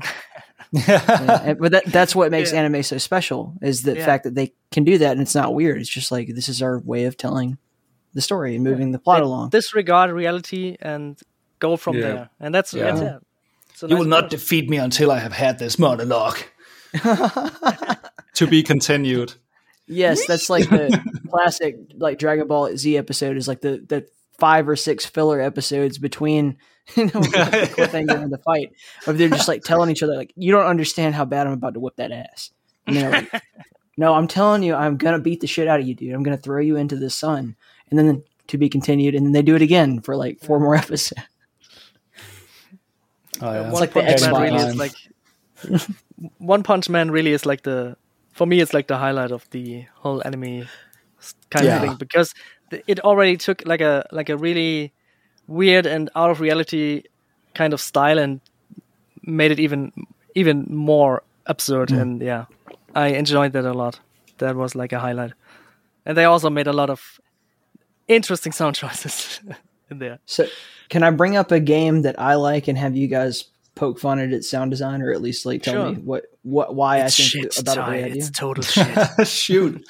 It's okay Yeah. because what I'm going to say is Quake, uh, especially Quake Two, and then derivative of the Quake Two engine is Warfork, obviously the Qfusion engine. Uh, the sound design in these games is like very un- it's not realistic it's not based in reality at all it's all about you know like what's what makes a great esport you know you brought up overwatch earlier and they they do a lot of work to do this but like getting all the way back to ground zero here Yep. One of the things that's really special about the quake 2 engine is that like if you're playing 1v1 right you you and me whoever you are uh, if you make a noise at all i can hear it. You know as, as long as i've turned the music off which every arena fps player knows you turn the music off right? And and i'm listening for your footsteps or i'm listening for you to make that grunt sound. And this is something that professional quake players do all the fucking time. Like they're really smart about it and it's a huge part of the game. Is like you know if you hear that grunt sound that they just either skipped a step somewhere or they fell off of something and so like uh, if you're if you're on like dm6 or you know a map like that i'm sorry if i'm talking about you know quake shit that you guys don't care about but you know ideally you know where someone you know you last saw them here you hear a noise now you have new information yeah Yeah, I And- am. and it's so cool. Um, in general, in Quake, I, I'm probably the one of the most notorious amongst my friend group about I will play the game 100% silent until I'm trying to kill you. Like I'm very meticulous about like I know how to go down the steps just the right way. I know how to like not fall off of shit, and I know how to just like walk because you will not know I'm coming until I am ready to kill you until I have full on item control. And Yeah, it's it's yeah, it's very. I haven't played enough of Quake to really give a truly informed opinion, but it's it's very much the kind of thing where, you know, because audio holds a lot of information. You know, like uh, yeah, jumping, walking, running, all of these things. Like you know what the other player is is doing just from paying attention to to to the sound. And again, it, it, it, it taps into that thing where where um, like the finest function of the audio is to convey gameplay relevant information um, and uh, and yeah, as long as you you sort of do that, and also you know of course dress a sound up. Like for example, pickups is a great uh, example of sounds that you know where you you associate like health pickups or armor pickups mm-hmm. or, or, ammo pickups. Um, like from the sound, you, you differentiate and, and hear uh, and know what you picked up, even if you weren't really looking. You were just walking into it. You know, like oh cool, like yeah. I, I that was a health. It happened to me in a duel very recently, where like I'm, I'm in uh, campgrounds, right? The the Quake Three map. You're walking yeah. across the bridge where the uh, you know you go from rocket launcher, and there's a bridge that overlooks where the red armor is, the the main armor of the game. And uh, you walk out there, and everybody knows this. If you hear the other guy, because he's timing it in his head, right? He knows 30 yeah. seconds or whatever the fuck. He picks up that armor, and you hear, oh, he got it, and you just back up. You don't go. You don't engage. Or you do depending on you know how stacked you are but you get what i'm saying? Like that's yeah. that's truly valuable information. And and in pvp games it's extremely important to get it just right and to get the audio levels just right yeah yeah yeah and it's nothing sure. worse like like counting slightly wrong and you walk over like the spot where the rocket launcher is supposed to spawn or the armor is supposed to spawn and th- that sound isn't coming and you're like fuck totally out of your rhythm yeah that's yeah. uh, I played a lot of Quake, Quake Three as well, but uh, not at uh, to that level that I turned off the music. Actually, I, I listened to thrash metal or death metal while playing it, and I just enjoyed the speed and the sheer like chaos of it. So mm-hmm. not really competitively, just like friendly, but yeah, that that kind of especially the the item pickups or like hitting an armor and hearing if you hit the other player, oh, that he has an armor on or something like that. That's uh, a really important part of the competitive gameplay. Yeah. Yeah.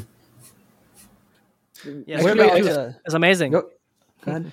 Uh, I was wondering, Ty, uh, have you played? Um, because my brother he keeps going on about, uh, and I have played it a bit. There's um, the game called Hunt Showdown. No, you know that, but my friend Jahar plays that game a lot. Mm, oh yeah, Jahar, yeah. Yeah, like one of the cool things they, they've done in that game is that um, they, they use audio a lot. Like you have, uh, for example, if, if you have like a, a, a, um, some birds sitting around uh, somewhere and you you know just move into them, they will make a sound. They will fly in a direction, and people will know because you're all trying to get to this. There's like a monster uh, that that you will all try to hunt and kill, and you will try to get the bounty, and then you know get to like um, get out of the map basically to, to sort of like an escape point. Um, but like one of the things is, is, is, they use audio in all these ways where if, if you run, uh, you're louder. You can sneak to be, uh, of course, to be. They can still hear you if they stop up, you know. But, but uh, and if you move through water as well, it's like you become very aware about every little sound in that game and what it's making and what it's telling the other players about your position, where you are, and if you're trying to sneak up on them. And mm-hmm. uh, yeah, it kind of reminded me of that when you talked about Quake. Um, and that that's uh, it, it's a it's actually a really cool game um, that I have been meaning to, to actually buy and play with my brother because he's been bugging me about that for a long time. well, I'll have to get together after this and play. Yeah. that sounds fun. Yeah, absolutely. I was looking it's forward what... to taking some time for this as well because uh, yeah, yeah I, I, I noticed in the gameplay videos that uh, especially like you talked uh, about the, you have like the different water sounds you have like the, the different uh, environmental sounds where if you get used to the game and the sonic landscape you can just like you said in quake you can listen to the sounds and hear where the players are. Maybe they're surrounding you. Maybe they are planning something you already know in your head. How to how to react to that. That's uh yeah it's amazing. That's something that um warfork and Quake One share. It's like one of those things that just made it all the way through, and, and other games too, because everything's every, fucking everything's based on the Quake engine for some reason. uh, because John Carmack is a genius, but yeah, the there is no footstep sounds, like they don't exist. You know, in, unless you're moving really fast. So it's kind of generally assumed in a game like Quake or Warfork that you're strafe jumping all the time, and the the sound of you moving is hup hup hup or whatever the fuck. Yeah, and so people will play it, you know, like that with the assumption of like, I'm just going to move lightning fast and they won't ever know where I'm at. And one of the genius strategies, or at least my genius strategy, is like, I'm just not going to do that. I'm just going to be super fucking quiet and make you guess all the time. Is he going to come around that corner or not? And in, in reality, I'm off on the different side of the map. I'm picking up all the items and I'm going to come get you. But yeah. things like you, you said earlier, like sometimes the, the the lack of sound is just as important as the presence of sound, and I mean Thelonious Monk famously was the guy who said like the notes that you don't play are just as important as the notes that you do play. And Yeah. are there are there instances like that where you have ever like just decided like we're going to um, omit something that seems obvious because it plays into the mechanic of what I'm trying to create or the game that I'm trying to, you know, uh, sell to people.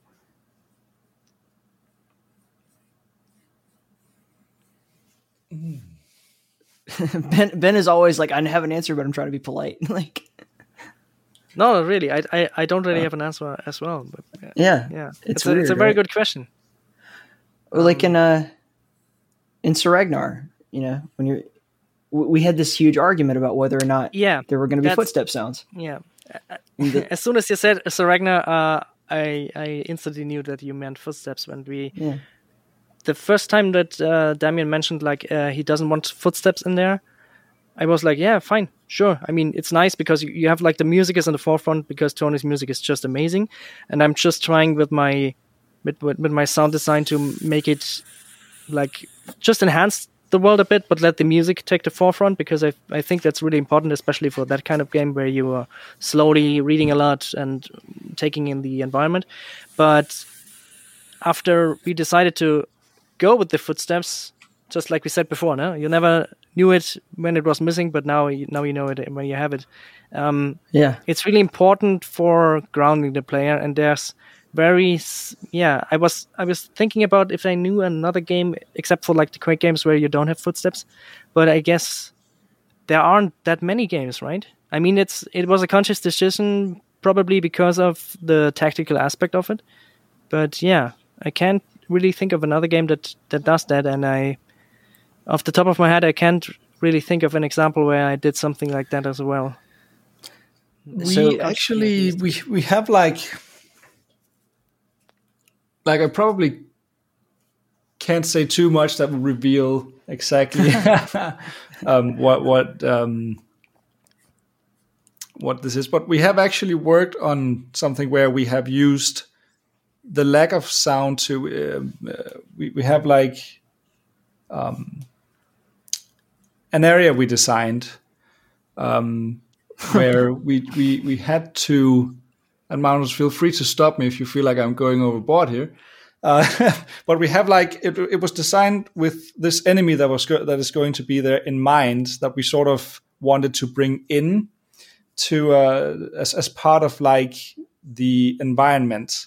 And the thing is that um, we, we made it so that that this enemy you can hear. We have like um, different sounds that you can hear from different distances. So you can sort of hear like one layer coming in as the enemy is closing in.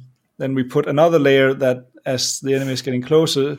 And like the feeling that we were trying to convey here was was like in the first place we wanted this area to be abstract, but we also wanted there to be space for you to sort of be able to hear, um, you know, spatialized as well because the enemy will be moving around like, oh shit. Um, he's over there now, coming. uh, for example, right? And it's like, okay, I'm going to move in this direction, and and and it can i sneak up on you, and you know, everything all, already sounds sort of abstract and, and and weird, and then you have like this these extra layers coming in, uh, where yeah, exactly where you know the absence of it, you still feeling creepy and and um, and yeah, when it suddenly comes in, it's it's it's like what we said. It, it creates this sort of push pull effect um, during that whole section. Um, so yeah, that's that's that's probably one where where we we've used this thing where um, the sudden absence of sound and the sudden appearance of it will um, will be able to throw you off. Yeah, that's a really nice idea, man. Also, for the record, things. Magnus didn't stop me, so if I went overboard, it's it's all his fault. I think you're good, Um, man. I, yeah. I'm paying attention. I, I, you know, I got, I got the inside, uh, the inside scoop too. So I'm just trying to like, all right, let's see what happens. But you got to be careful with those NDA stuff. Um, no, you I did. feel fine. like back in school, I'm the only one out. I, I know everything that we're doing, and I'm not quite sure which project you're talking about. So, you're, I think we're safe. No, it's totally fine, man. It's totally fine. No, but Um, I, I think that's uh, that's that's a really good way of, of making something special. But you have to really think about what you what you want to do. Um, On Skywind, we we have a plan, or we had a plan for a for a certain type of enemy that um, is more like in the Lovecraftian kind of area where we want to play with, with psychoacoustics, and um, there's Sonic always psychology. Sonic psychology. Yeah, sorry, Uh, I, I always get it wrong. But um, there's always a lot of uh, there, there's a uh, like a room for making some kind of yeah making just muting player sounds or something that you you suddenly don't hear your footsteps anymore. You suddenly don't hear the reverb of the room or something like that, where you can really go nuts with it. But yeah, I think it's. I don't think if I think back that I had yet the chance to make something like that because yeah it has it has to really fit because you can't you can't go too overboard or you make it comically. You have to really pick your your certain spots to use stuff like that to yeah to not make it too weird unfortunately. Hopefully one day i can work on a game that's just weird from front to back just make it really really strange. Yeah. So I want to talk about uh, you know like I'm a producer, you guys are all sound designers, and like the perspective of when you really feel passionate about something, like you know making it known and trying to talk people into good ideas that you have. Um, a, prime example uh, would what we brought up earlier with with Damian not wanting to put footstep sounds in Call of Saregnar because for him it's a very logical decision. He's like, well, we can't have the footsteps of you know we have a party here. We have like four people walking together, you know, and it doesn't make sense to have four footstep sounds because you're playing the game at, from the perspective of like you know a first person thing, Yeah. while acting as a party. And despite that, and uh, though I totally understood his logic, every person that I had, because you know, when you guys initially came on the podcast, you know, and before I was even involved in the project, uh, Damian gave me the key and I tested out the game, obviously. And then I ran my thoughts by Dave Oshry, who had also played it and had a lot. He, we both like had a list of notes that we made about it, and both of us agreed. Why are there no footsteps? It feels mm-hmm. unnatural. And every single person that I've asked, other than Damian, felt the same way. Like it's just weird that there's no footstep sounds. There's no jumping. You know, like, there's nothing. There's no player feedback in terms of ninety percent of what you do in the game is walk or read. Yeah. And so that was like a a big thing that I pushed back with him on. I'm like, listen, I know you feel the way you do, but hear me out. It'll just feel better for the player if you give in and let Ben make some damn footstep sounds. And then then you went nuts and you knocked it out of the park. Obviously, like with all the you have the wet footstep sounds and the gravel and the sand and the mud and you, know. But I say all that to say this: like, how do you guys go about uh, making your ideas and your assertions uh, known to the people who are you're working with, whether that be the director or the producer or just you know the the other guy? bribes definitely I have like a bribe fund just uh, no um well uh like usually we we um we like to to uh i feel like oftentimes and of course Magnus, you can have some input as well if if, if you have other things you note, but it's like i feel like a lot of the times we we sort of tie it into uh, gameplay moments and how you might enhance or communicate better uh, to the player stuff that that that's happening um, or uh, and again like if there's something that just sounds unnatural where you're like actually you know this would just be a lot of of you know auditive noise that we don't really need. Um, we we always come in from like a position of you know um, uh, sort of serving the gameplay and serving what what we're actually trying to do like either a mood or a gameplay moment or something where it's like this will take away from this mood you're trying to set here or this thing here will really help uh, you know get the, the sort of communicate the gameplay properly. Um, and so we always try to to I, I guess um, the point being approaching it from sort of this game design language that they can understand. Um, and then give sort of the professional opinion and but also oftentimes come up with with like a solution as to like if this might not be so good however this either removing this allows us to do a lot more with this other thing where we can really make this stand out and and, and, and be really cool and nice uh, or um, we maybe not do this, but we can do this instead. Uh, that is sort of in the vein of what you want.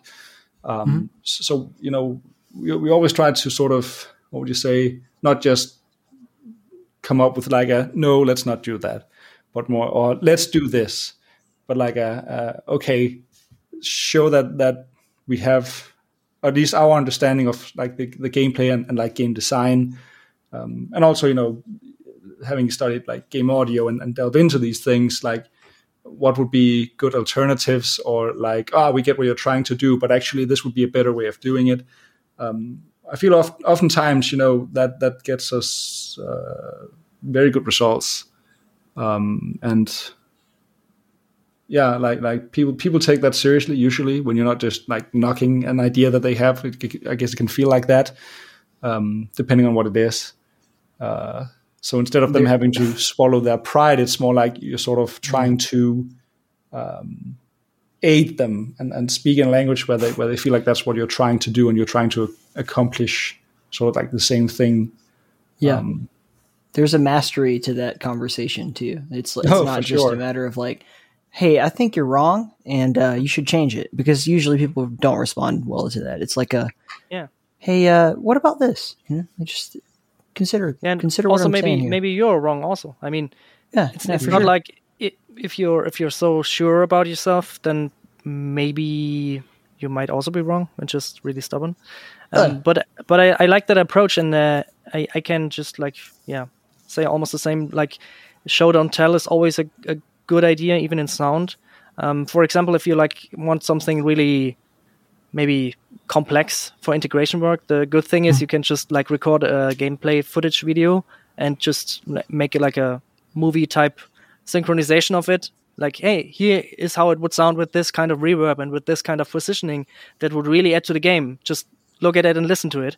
And then you can, with like very little amount of work, show what might be possible with like a, a week or two of programming and then we can almost yeah maybe collectively decide is that a good idea is it a good idea to spend that much time on it um, it would add to the game or it would add to the game but yeah that's sometimes i i i t- or oftentimes i try to uh, see the point that maybe i'm also wrong.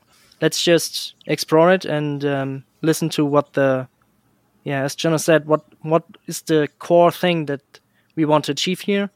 And maybe try the approach that I think is wrong and my approach, go in some different directions, try something, just like a proof of concept, nothing polished, just knock it, knock it out, and then then yeah, collectively talk through the options. That's that's always the best approach, I think. Yeah, That's Yeah. something that you and I run into a lot, Ben. Is that like, and, and honestly, Chris is the biggest, uh, we'll say perpetrator, right, on the Stellar Valkyrie team. Is that he's a voice actor. He's very self conscious. Obviously, He- you know, he knows he's the forefront, the face of the game. Essentially, he is the voice of the game, and he will be so like, you know, we're sit- he he comes to my house and we'll just sit down and talk, and he's like. I need you to let me know if you guys like don't like something, like if if I need to do another take. And I feel the same way about you. You'll do that too. We're like, well, do, what do you guys think of this? And like, we all just think you're great. like, we all just think you're tremendous, and just do what you do, and we'll let you know. If you ever fuck up, we'll let you know. But otherwise, like, we all like it, and it's from a producer standpoint. It's like I really try to always just you're the expert, you're the sound designer, you know what the fuck you're doing unless I feel strongly about something, my job should be to do nothing, hopefully, or rein you in if you get out of hand. That's it. yeah. And it's I, I think as Ben also stated, like definitely having that that you might be wrong. I feel like the the, the best like the approach will usually take this sort of like having like a, a dialogue, like um like speaking on pure like audio terms, like this might miscommunicate things. Um, but also try to again get them to talking like what what are they trying to do exactly if because the more precise they can be about what it is that that that they they want the better we can sort of say, okay, um, maybe we have like three ways of doing this thing, and it's like, okay, so uh, we could do this or, or this or this. You could try that out. Does that work for you? And sort of, and or maybe we mentioned something that we could do, and they're like, oh, if like perhaps if we can do this, perhaps we could design this uh, like they'll get another idea and you sort of get their input again and and because you want you don't want to to remove them from the decision entirely um, especially in sort of like game designing and, and gameplay terms like you want to to to get them to give input you know you, are more like making suggestions not demands uh, while Correct. still you know uh, sort of also kind of consulting in a sense uh, about what would what would you say what, what would be considered like again if if, if you have um,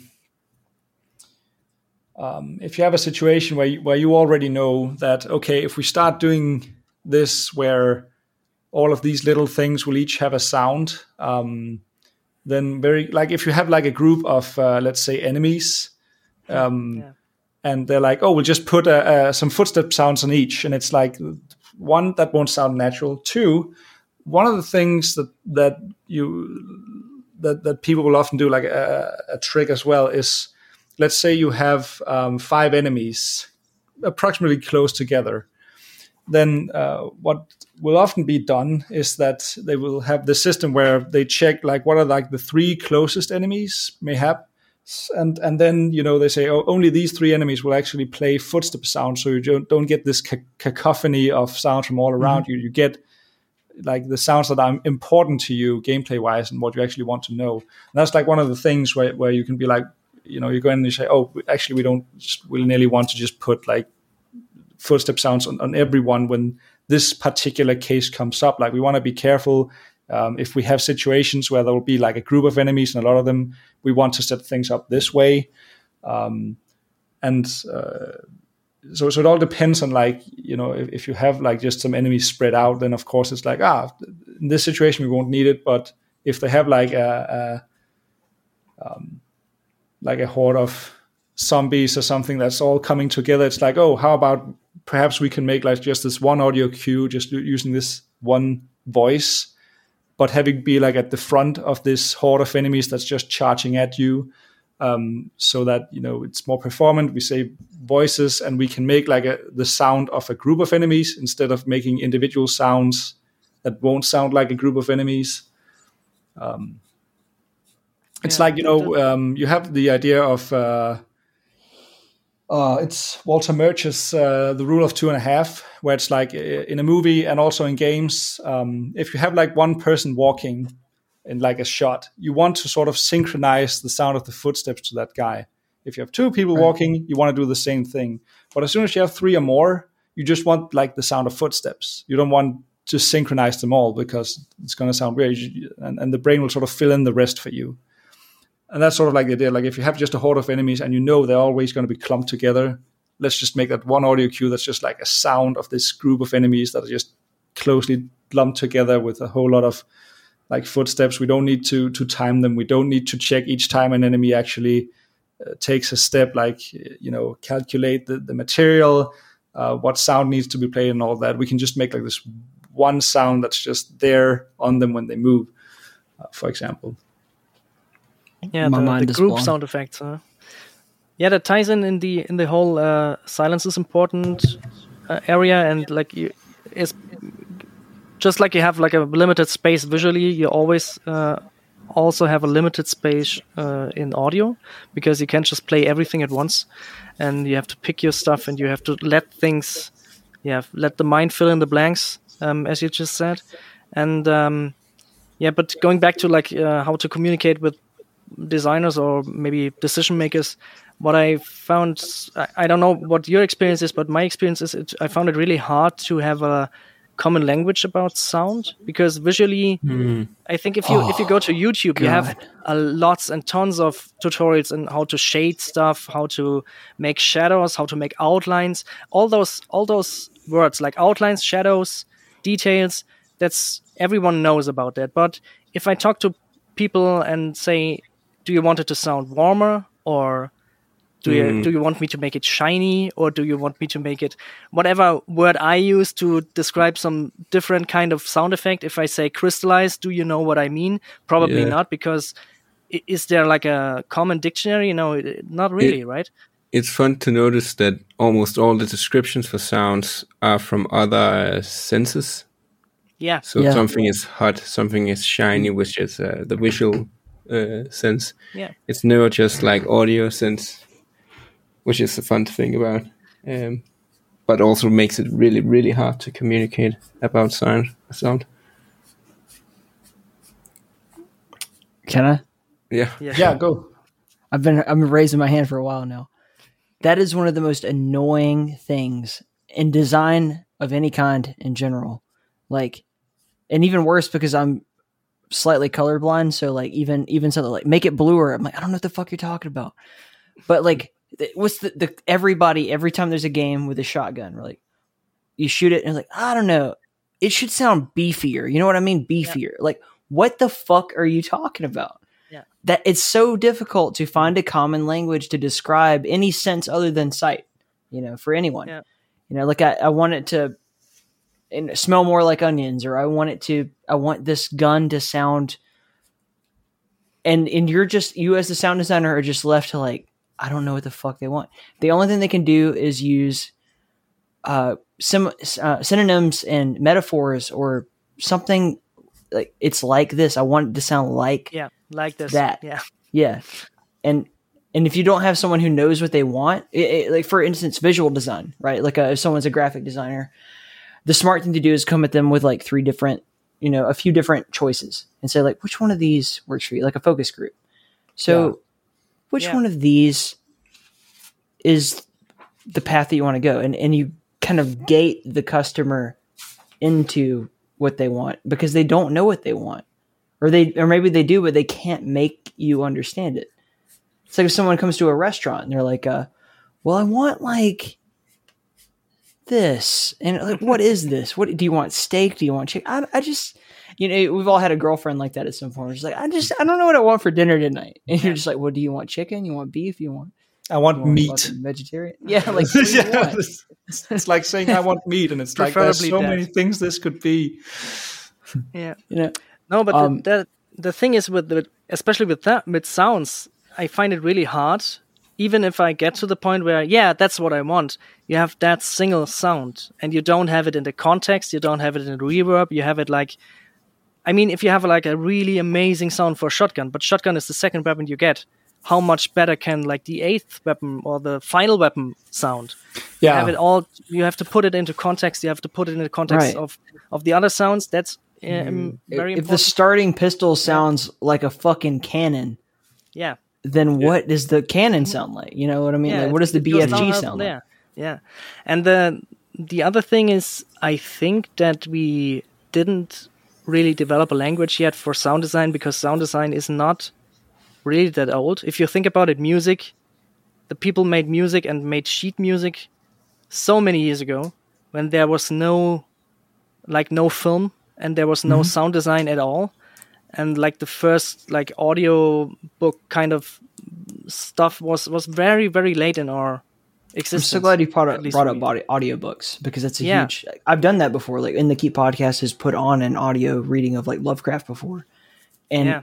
and I realized like as I was doing the read for it, I'm like I need audio cues, and so I got Im- to do it. But like that is such is such a huge part of it. It's Yeah. it's not. There's no one medium that this applies to. We're we're all you know in the game industry, but like film, TV, uh, audio books or whatever.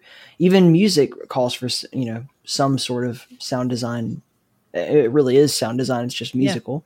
And it's so complex. It's such a complex subject that as you said has only been around for you know it's 2020 now and so this has been around for maybe 100 years tops. Yeah, maybe. And Maybe- classical music is is or or music in general or like even like the oral tradition of teaching someone a song is is harking back so many years. And for filmmaking you can say yeah but filmmaking is r- rather new. But yeah you had painting. So you know about light you know about shadows you know about perspective. That's all like there's a whole language associated to it and most of the people know at least the basics. But if i talk to you about warm or cold sounds the first time i talked to someone that never had like any experience with sound design he's like i don't know what sounds warm and what sounds cold and then you have to give him some examples and then he's like oh yeah that makes sense but it's it feels like learning a new language and as I already Col- mentioned, I, I started very late in, in, in my in my life to to learn that, and that was the first thing that was really annoying to me. There's not really a reference. There's not really a, a dictionary. I can't just pick up sound design 101 and get the basics. It's just like a lot of it is learning by ear and talking to other people. Cold is like high treble, weird mid frequency, and very little bass. Warm is like where the bass meets all of the other aspects of the sound in general. In my mind, like, and not talking from a guitar tone point of view, but Yeah. like you want a nice warm guitar sound, you need like a, a balanced mid and enough bass to just complement the treble. But if you want to make a really cult, like a like a death metal, you know, guitar sound, Harsh, yeah. yeah, you want that like f- screaming treble, and like you basically take the mid frequency and you do what we call a mid scoop, where it's like Yeah. you basically turn the mid off, you know, and if, if not off, then very low, so that it's got that crunchy, like, bang, like sudden sound to it, and it's such a it's such a difficult language to speak in unless you're a music producer, right? Unless Yeah, you're a guy who's fucked around with like uh, knobs for a hundred years or something like yeah, that. Yeah, but there you have it. You always have like the connection back to music because warm Yes. and, and yeah, the whole thing or the disco smile is, is also like an EQ setting where you have like uh, the low end is pushed, the mids are like lowered, and the high end is pushed. That what's the, the like disco smile EQing, yeah, and um, that's all like harking back to music again. But we don't have really like I don't know if if there's any word send you a or picture of some expression or concept. yeah, any any word or expression for like just sound design stuff. I, I always try to connect it with like it sounds harsh, it hurts in the ears, then it's probably more high end. And if it's like if you can feel it, it's more low end. But yeah, you always have to try to describe it. So I try to make examples as soon as possible just to get in the ballpark. So like here are two totally different ex- examples. Where do you want to go? And then we try to associate words to it and try to find a common language. But I feel it's with with every like new project, it's it's almost starting at like ten percent again because so many things are aren't really. I don't know. I, I even I don't have the language for it. I sometimes have a sound where I'm like, I love that sound. What's it called? I don't know. It's like, uh, mm, and then I just invent some word like crystallize, and then I use that and hope it catches on. I have another supporter question that I think is very analogous to what we're talking about right now, and I'd actually like to start with Magnus. Hopefully, I think you would have the proper answer for it based on conversations that you and I, uh, you and I have had before. Yep. But uh, how do you balance sound effects in terms of music? This comes from Immorpher, and it seems that there is a war in the mid frequency range where the music dominates. So a lot of modern sound effects seem like they cut out the mid frequencies, but to me, they sound very empty uh, when that happens, especially compared to sound effects that we hear in the past, like older older games and, and, and films. Uh, whew, yeah, that's a big question. Uh, I I could imagine um, that uh, first of all, like music in games have has also like progressed a lot uh, from old chiptune kind of stuff to uh, to full orchestras uh, who fill out the full range of the uh, audio spectrum. Um, but yeah, when you put all these sounds together, I think uh, a lot of games they, of course, uh, instantly notice that if you just play all these sounds together, it's gonna sound like shit. So they use like these complicated hierarchies to say, okay, this sounds, these sounds lowers ambience and music and blah blah blah blah, and these kind of hierarchies are of course different for from game to game. For example, like a game like Doom, the 2016 uh, version, uh, they had like a an internal talk about like what kind of sounds are the most important one, and I think they found out that the guns is kind of the voice of the Doom guy. So because normally dialogue is the most important uh, kind of sound in these hierarchies, it's often the one you that if somebody's talking, you want to hear what they're saying. Of course not. Of course not. Like uh, ambient dialogue, it doesn't really matter that much. But if uh, if you're getting like a mission brief or something, you, you want to be able to hear what they're saying. Um, so these kind of important hierarchies uh, can can uh, help clear the mix, um, especially when a lot of these sounds are in the same frequencies.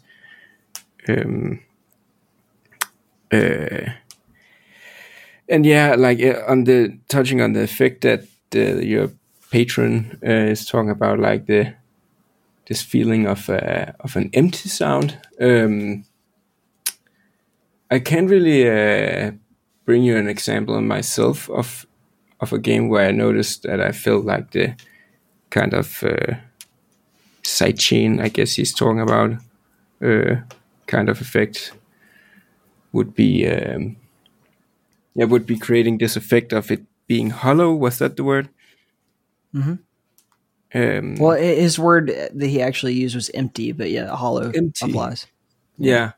Uh, maybe I, I don't know if he's played some kind of game where they uh, use the the sidechain hierarchies in uh, maybe too heavy-handed uh, because they can become noticeable also if uh, I think also uh, Ben you talked about it earlier where you you I think you mentioned like the balance between you wanted to uh, or what was the example now again? Uh, I think it was uh, yeah uh, in a war where you want these people to yell at each other, um, uh, where you still want the effect of oh it's it's, it's loud, but at the same point you also want to turn down some of the sounds so that you can hear the uh, dialogue being screamed. Um, but yeah, I can't really say that I, I've noticed any games uh, myself where I think like uh, the sound mix became empty or hollow at some point. Um, but I guess I would say it's probably a like too heavy-handed sidechain or something, maybe. let's say that uh I, I know first, so I, I think his gold standard, like we talked about that a bit earlier, just like what your idea of great design is. For him, it's like Doom 64, like a game like that where Aubrey Hodges' soundtrack and the sound effects for a Doom game are very in sync, right? So Yeah.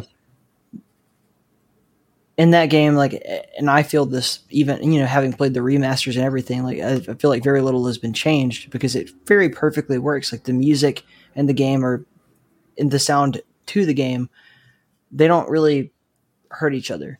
Whereas a lot of the time when you play a lot of modern games, you know, the first thing you do is you pop open the sound panel and you like you adjust the volume to what you want. But it's like it's no longer like you know master volume and then you know just straight up sound effects and music. You know, oftentimes you'll have like dialogue implemented into that. You'll have you know a, a lot of different ideas of like how the player themselves can adjust it Yeah, um, and that may be based on personal experience. So it, it, uh, I think maybe from his perspective, it's like this used to be pretty damn cut and dry, and now we have to allow people to like change their mind or, or adjust their their user experience um, based on what they you know what they can pay attention to. yeah, And that's an that's a what I just said is another subject that I meant to cover with you guys, but Yeah. for now, it it reminds me actually uh, quickly of uh, there was a teacher at uh, the sound uh, designer education uh, that both Jonas and I went to, uh, who really uh, disliked the option for players to turn down sounds, uh, because he was of the mindset that this sound sounds like uh, that the um, that you get straight out the box is kind of the, the curated experience from the sound designer and is kind of the uh, this is this is how it should sound uh, is kind of what the game is saying like straight out the box. And then players can adjust. Maybe they want to turn down the music completely so they can play their own music or maybe they want to just adjust it for their personal listening uh, device. Uh, but I remember uh, it stuck with me that he really disliked that option actually because he he disliked the idea that the curated experience from the sound designers would be meddled with when players would adjust these sliders. Uh, Has also been a always been like a fun fun thought for me. Then he would get so upset, no, not upset, but he found You them spend so much time mixing it, and then Yeah, exactly. Then some Yes, jerk that in the like, mix, right? Fuck your shit. I want to hear the gunshots more or something. Yeah, but I think I mean I'm I'm totally with you or with him on that. But um, the other problem is like in the time of Doom 64 or the the first Doom or the first Quake games, if you had a PC setup, you basically had a 2.0 or 2.1 sound system, and that was it. Um, maybe headphones, but nobody really mixed for headphones. Nowadays, you have in, in good games you have the option of switching between speakers or headphones Yeah. especially if you're playing with binaural stuff, um, which Yeah. is amazing, but only works on headphones. And then, yeah. Yes. Um, but think about setups people have today. Um, the different kind of sound bars, the different kind of. If you're in a living room with a 5.1 system or a stereo setup, or you have a sound bar, if the room sounds really shitty or it doesn't re- sound really shitty, that um, I really appreciate the option of Yeah. changing it because if I'm sitting in my living room and I can't hear the dialogue and I don't have a slider to adjust that, I'm getting pissed. It might sound amazing if I play it in my studio, but I want to sit on my couch and play it. Yeah. So, yeah. Just um, just uh, to quickly say, I don't necessarily agree with the his opinion either. Uh, I think it's nice to give. I like. I, I really trust that players will make uh, the experience as enjoyable for themselves as possible. So giving them these options is it's it's really hard to uh, for me uh, to see it as a bad thing because I think players will always yeah find a way. Like either they don't care and they just play it out the straight out the gate and then it's the curated, curated experience. And others if they want to turn down the music or adjust something then why not? Why not let them do it? Like as long as you of course set it up so that the player can't just like fuck it all up and it's just now it sounds terrible But- it's always within the parameter of uh, it sounding do you know like it, does that make sense? Like of you can't really for example like turn something up so loud that now it's like oh shit it's really fucking loud. It'll always be like uh, sure you can turn down. Often in games you can't really turn sounds up i've noticed. Usually it's just like you can turn them down but you can't yeah, it starts at increase. 100% for most. Yeah. yeah exactly That's that's something that I discussed when I had both Marky. Uh, you guys know Marky, right? Um, Yeah. For 3D Realms, and he and Andrew Hulshult both are like, okay, you guys have composed games for you know you've composed music for competitive games, and and like I said earlier, when it comes to arena FPS, I'm turning the fucking music off. Fuck this soundtrack. I'm trying to hear my opponent. and they have to swallow that pill of like, yes, I have worked very hard on this sound of this track or whatever the fuck, but in reality, most players are who are serious about the game. Most of the people who really seriously engage with this game turn what I did off. Because their their role in, in an arena FPS usually is to just like bring in the new people. And that's an important part, but you know, you work Yeah, so hard on something like you said you know like you, you master it you make it perfect you make it exactly what you think it should be and then someone just doesn't it's it doesn't serve a utility to them. They're not buying what you're making. And that could be both painful but also something that we have to respect as designers in general. Yeah. I agree. Ben? Yeah, but you have the option of listening to the soundtrack in your car, but you would never like put in a collection of the sound effects and listen to it out of the game. But I'll say So- it because I don't, I don't, I don't, I have no fear that Fred is going to, you know, come and hit me with the hammer for this. But like, uh, Bombshell, right? Gr- Amazing soundtrack. I'll listen to that soundtrack. Like I'll just put it on when I'm listening to music. But uh, there's no chance of me playing that game again. Like, you know what I mean? yeah, But there's but that's there's that that aspect ties of it a, too. that ti- ties a bit in the, the question that the, the the the Patreon had of sound sounding hollow. I think I noticed that as well in some games, not not many games. And my thinking always was, yeah, maybe they fucked up the mix. I, either the sound effects were not good, but or they fucked up the mix, or maybe it was even intentional to let the music shine through. So the the sound effects were like EQ'd or toned down to not get in the way of the music.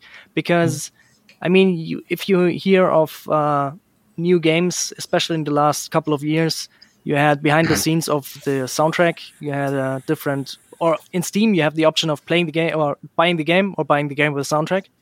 So it has a certain kind of rank, in my opinion, and totally deserved. I mean, I love soundtracks, and I also listen to soundtracks out of the context of the game if it's really good, and I go mm-hmm. out of my way to buy those because I I want those composers to get the extra money because I really appreciate the work. But um, I don't think sound has that kind of yeah that kind of importance yet.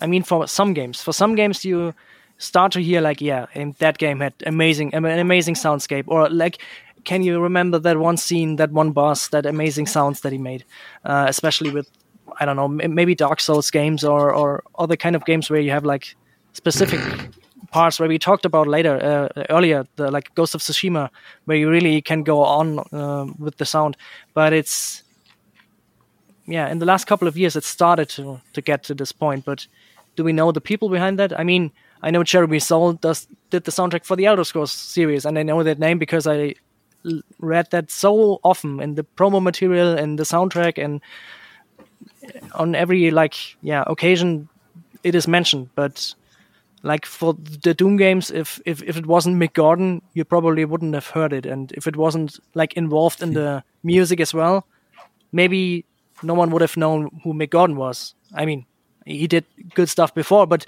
you know what I mean. It's it's like yeah, the music is still the, the the main player in the in the audio field, which is totally fine. But yeah, that might might end up um, giving the sound like a like a second role to play and like having It- to definitely, I've I've noticed that when people also say, "Oh, I love the the game, the sounds of this game," yeah most often they they're not talking about the the game, uh, the sound effects.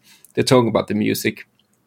Uh, so yeah, that can be sometimes a little discouraging, but but again, like I, I guess it also. Uh, I've been thinking about, uh, for example, like um, Slipgate's uh, games and what uh, market it caters to, and um, because sometimes people joke around with sound being like pretty useless, almost like oh people just turn off the sounds anyway, but but I think like for people who play, um, I could imagine at least. Uh, I don't know. I haven't confirmed it, but I could imagine that a lot of people who play uh, the games from Slipgates are, are like older people, like in their thirties, forties, late twenties, uh, and often have like um, a higher income um, and a lot of money to spare. Uh, so if they like games as a hobby, I could imagine that these people also cater to the experience and want to like um, uh, make it really enjoyable. So, oh, I buy a good computer, I'll buy a good big screen, and I'll buy some good speakers. So they kind of um, they kind of get the full experience of oh, this sounds so good, this looks so good, um, as opposed to people whose um, uh, for example, like mobile gaming, where you instantly turn off the sound because you're like, ugh, shut up. Yeah. Uh, sounds so shitty. Yeah, The Exactly. demographic is like Yeah, but it's Exactly, also like the, different. the games made at like 3D Realms and Slipgate, as far as I know, we don't really have like mobile games. They're, they're made for, you know, uh, PC and consoles.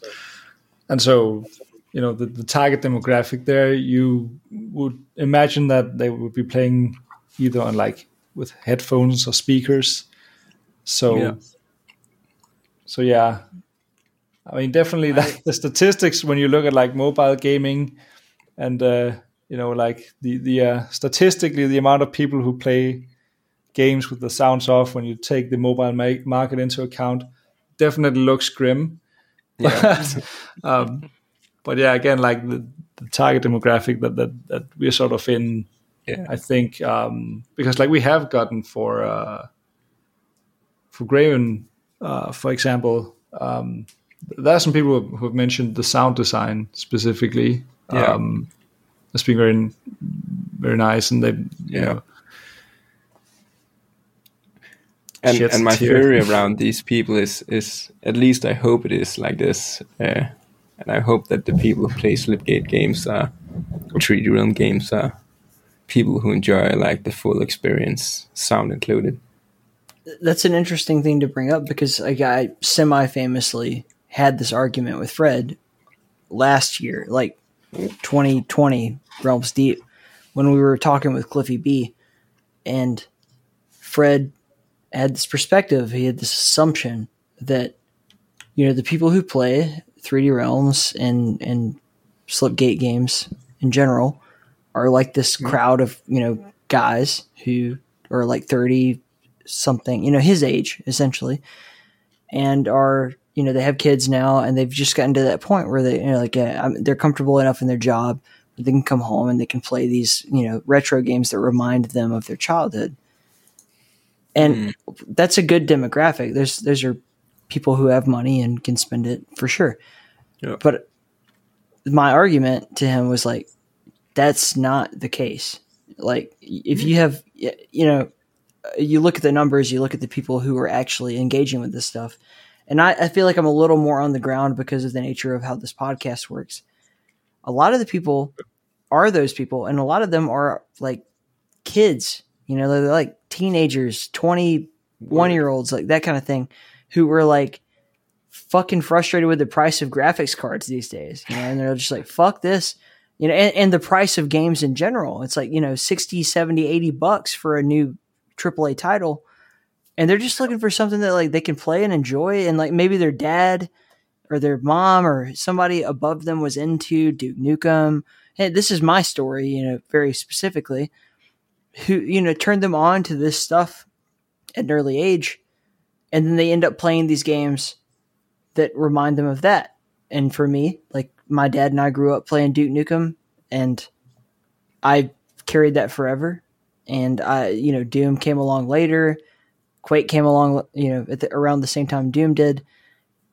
And I have a deep respect for these retro games, not only because they're good, but because they're cheap. They have a lot of utility to them. I can keep playing them forever, over and over again. Um, they're they're not prohibitively expensive, and they're not taxing on my computer. Yeah, right. And I have a pretty nice computer. Like I can play triple A. Don't get me wrong, I, I got a little bit of money in my yeah. bank account, but you know what I mean. Like I, am just saying, like it, th- there's so much to be explored here, and there's such a huge market out there of people who feel exactly the same way. Like you know, I, I only have this. I can only play the games that fall under my graphics card or my operating system or whatever, and then they end up finding someone like 3D Realms or someone like in the Keep, um, for that reason. Yep. Sorry, that was kind of long winded. No, no, no, it's, that's it's, fine. It's, it's big. I, yeah. I've never actually thought about uh, like because my my knee jerk assumption would be that it was like a lot of boomers just wanting to uh, play the games that they played in their childhood, but I've never thought about um, like the new kind of uh, scene for these kind of uh, games, like a yeah. retro revival, uh, um, which like uh, other game genres have seen a lot of retro revival. Uh, uh, a lot of people who've been like uh, wanting uh, like a return of the platformers. Um, and you see games like uh, yeah, there's like rare, A Hat in Time, yeah. The the rare platformers, God, like there's a, a whole thing on itch.io right now of people that are actively trying to recreate their nostalgia for that genre. Exactly. Yeah. There's also the PS1 crew. yeah, the haunted like, PS1. A, yeah, the haunted PS1 crew, which is amazing. Um, I just played uh, Chasing Static. Uh, beautiful. Two, two, days ago. Gorgeous yeah, very game. beautiful game, and um, I'm I'm more in the like older de- demographic. Um, so for me, I also go back to those games not just because of nostalgia, but because, like you said, like normal games, AAA titles cost like sixty bucks. My PC has to be beefed up, and um, I have like an unspoken rule for myself that for every AAA title I, I buy, I buy five indie games, just so. I get the right amount of a bit of blockbuster, but mostly labors of love because you can really you can really yeah. feel that. I feel um, like also yeah. the indie scene is uh, is maybe it's an assumption, but I feel sometimes that the indie scene is more daring and uh, mm-hmm. and bold in the kind of things they try out, where you see yeah. this kind of uh, uh tendency in uh, AAA games that they become kind of samey uh, in some ways. Uh, for example, like um, Assassin's Creed has affected like a lot of games and has like oh every AAA games wants these kind of uh, uh, wall runs and all this kind of uh, stuff and yeah so Yeah. so sometimes the the AAA games can also feel like you're buying the same game with a different skin. I'm it's a little maybe uh, too much to say that, but sometimes it can feel very similar in uh, in feel and and gameplay. And I feel like the indie scene sometimes, yeah, are more daring in the kind of uh, stuff they try out, and thus they feel more different and fun and new. Yeah, that's you'll, you'll find more games that have nothing their own identity Yeah, in that sense because like a lot, a lot of tri- AAA's have sort of felt like formulaic. Um, Yeah, like a game exactly. that I that I really like, like uh, Horizon Zero Dawn. When I when I played that, um, you know, it's a great game, uh, beautiful, and um, like it has its own things that it does. The side quests are, are uh, more well written than than anything I've tried in Assassin's Creed. But then again, I got sick of Assassin's Creed pretty quickly, so I can't speak for like the, the newer titles, but um, it's definitely a thing where you have like big open world uh, collectibles all around, you know, the feathers or flags or anything, you know, and it's like, oh, try to collect them all, but it's like it's it's the same old stuff everywhere, and and it's like, why, why do you make me do this?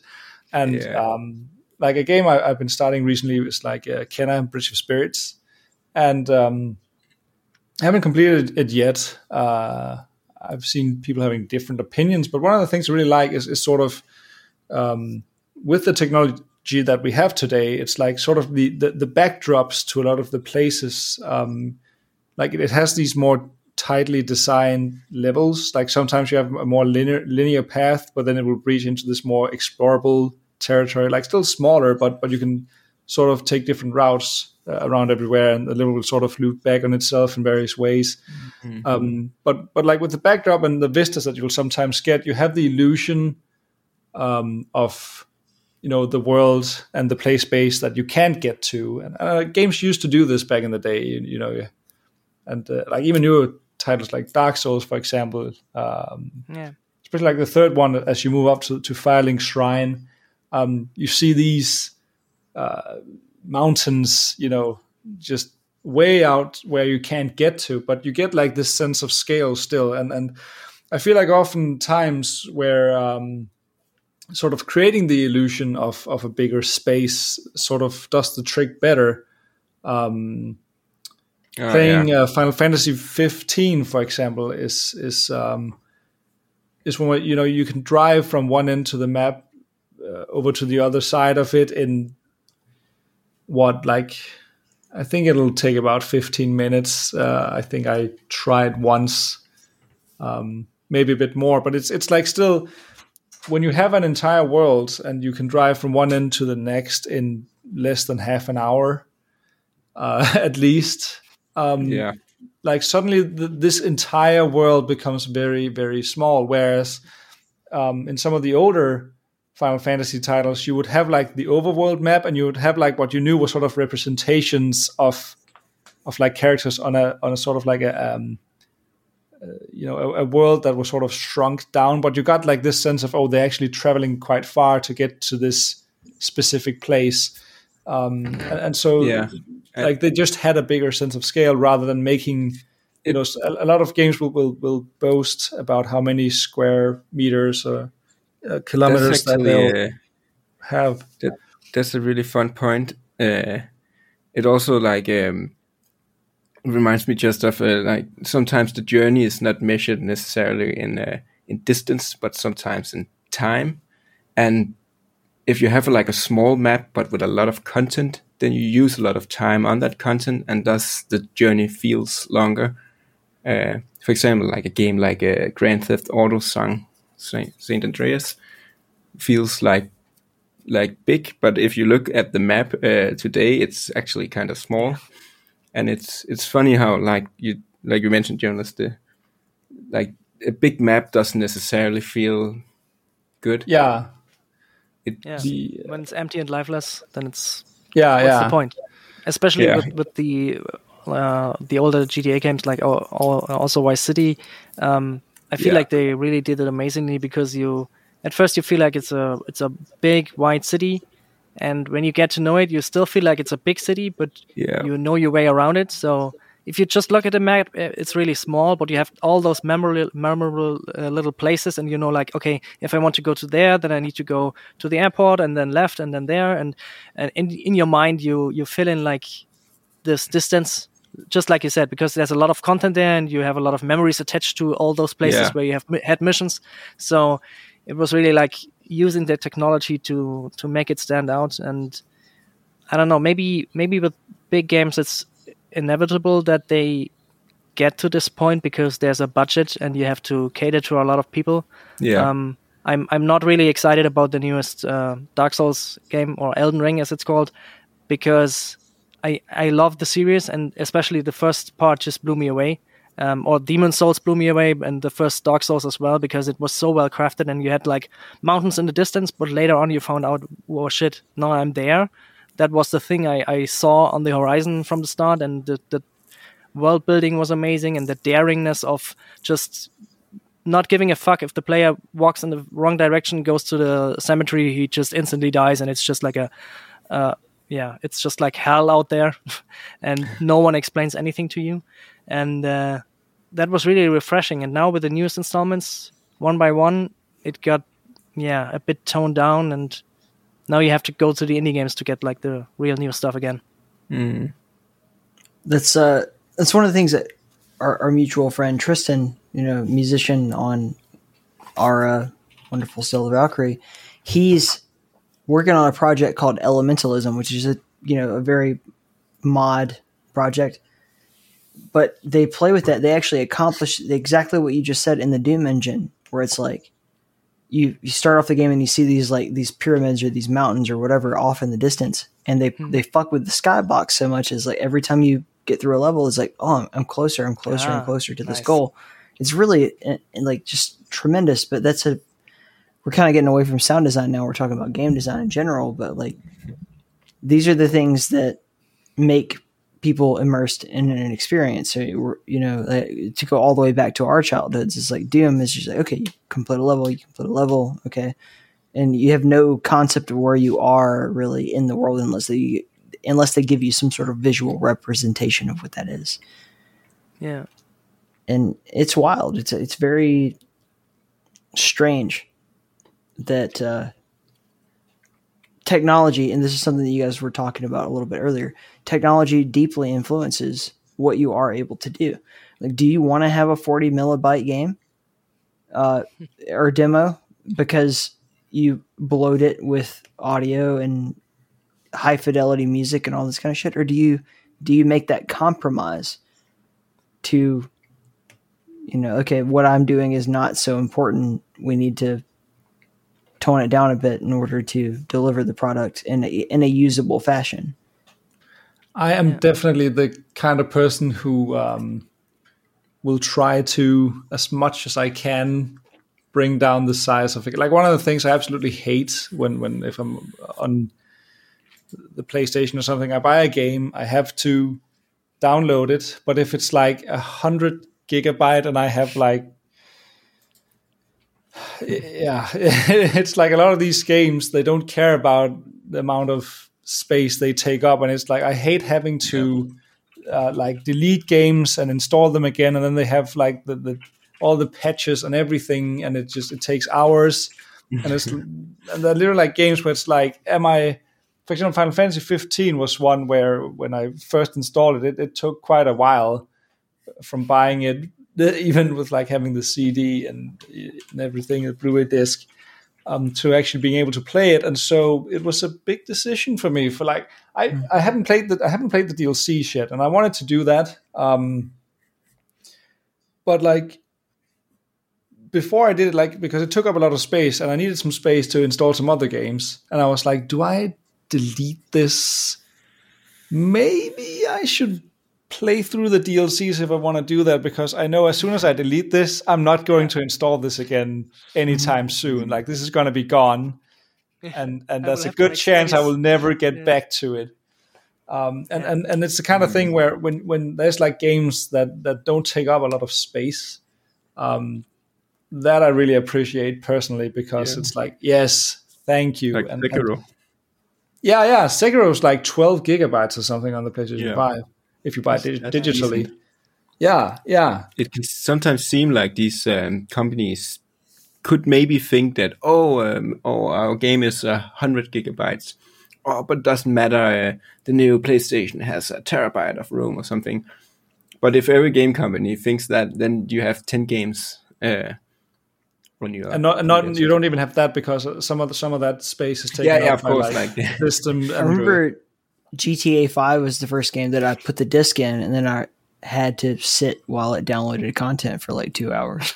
And- And I was like, what the fuck is happening here right now? it's really uh, fun to think, especially like the consoles, because at least when I grew up, I remember like the difference between a PC and a console was that you could just go home, plug in your uh, cartridge into the Nintendo or whatever, and it just boots up. There's no Yeah. DLC, download time, or anything. it just plays.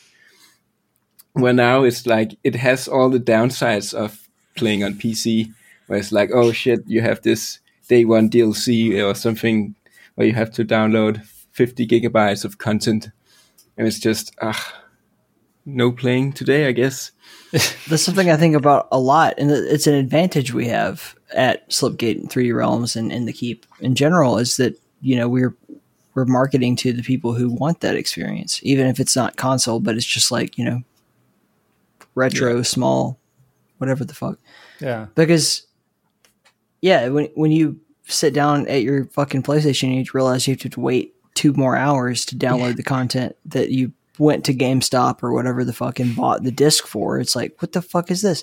Yeah. It's a fundamental change in the way that console works because when you know when I was growing up, and if you go back and you read like Retro Gamer magazine or whatever, it was always about the technology, what fits on the disc, what fits, what works for this system, and you tailored the gaming experience to what is available to the person who has it.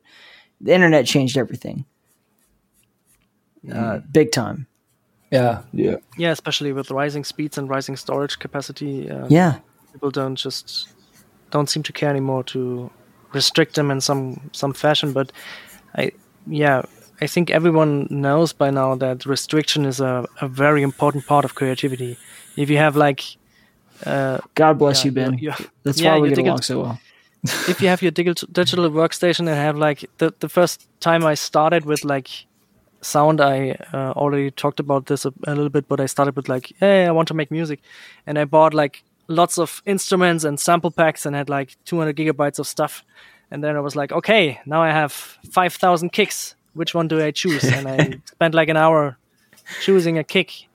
And then I had the kick, and yeah, it it totally takes the creativity out of it, and you especially see that with retro games. If they try to get the aesthetic, or if they even go so far as to try um, for some some companies or for some indie games they even try to get it on an original cartridge and try to play with the limits and try to okay maybe we can make a custom PCB and make the game a bit bigger but let it run natively on a on a Super Nintendo or something like that. That really yeah that makes for such creative games um one one example I, I want to point out here is uh, Micro Mages. I don't know if you guys heard of it. They made Micro Mages is a game for the NES, and you can play it on the original NES in four player multiplayer or in single player. And they had a whole like twenty minutes um, like uh, panel talk about how they got um, with all the limitations how they got all that content in because they have levels and boss fights and all that in co-op mode and also deathmatch mode. And it's just like for the NES it's just yeah it just blew my mind. Um, and I the whole panel and the whole technical talk of it was like the limitations what was what drove them forward. So how many how many bytes can we press out of that? How many sprites can we reuse and just flip and make it make it even more awesome for like I don't know what it what it was like 46 kilobytes or 228 kilobytes of game, which is just with sound and sprites and uh, multiplayer is yeah it's just blew my mind and yeah, Yeah. always goes to show make yeah work with limitations um Yeah. for Call of It- yeah. I'm doing that with like I want to have that retro sound. I want to have like this special microphone, and that's why sometimes it takes a lot of time getting a simple single sound out. But yeah, the process is fun, and it it keeps me on my toes and keeps me working creatively. And I think that's with all the bigger games. Assassin's Creed is a good example, or Far Cry as well. They are blockbusters, but the gameplay, I don't know, no risks, no really limitations. Make it bigger, make it even more more more fetch quests. Oof. Yeah. Yeah, it doesn't it's sound very, that fun. It, it's very neat to look at, but it's not very deep often. But yeah, uh, by the way, your point about limitations is uh, actually really fun because it's also, a, yeah, especially applicable in sound design, where there exists a million plugins and a million uh, sound libraries and ten thousand microphones and and it's sometimes fun to just like say, hey, what if I'll only use this synthesizer to do it all. Or, for example, like I have a, a small, uh, uh, like a modular synthesizer, a Eurorack. Yeah. Um, yeah, exactly. And it, it looks like Moog or something. I don't know. But no, yeah. it's like a custom format. oh, okay, okay, okay. It's it's bigger We'll talk about mine. it later. Yeah, uh, but yeah, uh, and and sometimes um, also before I'm uh, like before making sounds for games is like for, for example like for my own music or something. It's also fun to just say, hey, what if the entire sample library is made on this Eurorack synthesizer, Yes. and then I have to work in these kind of fun fun limitations and discover new stuff that I wouldn't have noticed uh, if I didn't. Yeah. And yeah, I think both uh, Jonas and I have, have utilized that approach uh, several times where it's like, we don't have these tools. Let's see what we can do uh, without them then. Yeah, yeah, yeah. It, it's very fun trying to come up with, um, for example, uh, in in Graven, a lot of the enemies we've been working on is like um, we, we've had ourselves to sort of do the the voice acting, Yeah. and it's very fun trying to find uh, okay, what new ways can I mangle my voice, pitch it up and down, which filters going through it, and and Yeah. um, I remember do like for the we had like the the uh, the Game Awards demo uh, December last year. Um, we had the Maya Reaver in, and at this at this time I'm living with two other friends, um, one of whom has a very different you know daily schedule than me, um, and in a in an apartment with very bad acoustics, and trying to get this like deep roaring voice without waking people or you know having to tell people you can't you can't use your keyboards uh, you can't do anything um, even one of my friends who was in a room at the other side it was so reverberant that i had to uh, i had to wait until um, like uh, they were either you know done on the computer or done sleeping if they were snoring because you know you could hear it. Um, and then i would try to sort of make especially if like one of my friends who was they were like sleeping at some hours during the day i would i couldn't just go all out like just roaring. So i try to make my voice as deep and and try getting these roaring like pitching them down or or doing this and that with them get, through filters and just whatever i had um in uh we've been using ableton live uh a lot for for a lot of our uh, sound designs. Um, and it's uh, yeah, it's, it's very fun when when when it's like okay, um, like we have two voice actors and a whole lot of enemies. How many different voices can we do for these? How how many different things Yeah. can we? Yeah. get so out of- far, I think we've been pretty. Yeah, we've gotten away with it. differentiating. Uh, when we tell people that it's just our two voices, most people are like, "Huh." Uh, so I, I, I, I want to think that we have, uh, so far at least, differentiated the different voices pretty nice. It's one of the things that I love the most about, you know, I would say game design in general, is that when you truly tremendous things come from necessity they don't come from options or freedom Yeah. you know like there there- there's Yeah. a certain amount of like you know oh wow this is i'm free to do whatever i want but like for as a producer when i tell someone do whatever the fuck you want. I don't care. You know about 50% of the time it turns out great. You know you get a guy like ben who's just like just do whatever you want man. And he, he comes at you every time where it's like this is awesome. And then you get some people who are just like they need not guidance but they need to just be they have to, they need to have their parameters set for them. Yeah. and that's when the magic happens that's when it's like okay you can't do this you can't do that. You don't have access to this. The budget is this. The budget is not what you want it to be. You can only use this keyboard. You can only use this synthesizer. You can only use this sound library whatever it is. Yeah. and then magic starts happening because they're they're like an animal fighting out and, and that sounds fucked up but like when you're an animal fighting your way out of a cage you come up with a lot of creative ways to get out of that cage Yeah. as opposed to you're you're free go frolic like bambi in the forest the endless forest and and they're like i don't know what to do because i have a million different options Yeah, it's Yeah. like a white paper Totally. Yeah. syndrome. yeah Total freedom is, is actually hell because uh, total freedom always leads to people creating problems for themselves because you always need a problem to fix. And if you don't have any problems, you end up starting creating them yourself. So Dude, I can't. I, I struggle with even picking a damn charity for the Pigeon Classic. I'm just like, there's so many charities out there. Yeah. Which one is the right one? What's the most ethical thing to do? I don't know. I'm scared. like, It's, Yeah, it's easier if also someone just gives you like a here's ten to pick from. Pick Yeah. one. Okay, done. It's to, you or, just or like a list of charity. constraints for you. Oh, sorry. Yeah, or or like a list of constraints to like uh, you can only use the, these courses or only yeah give it to five of, these countries or something like that.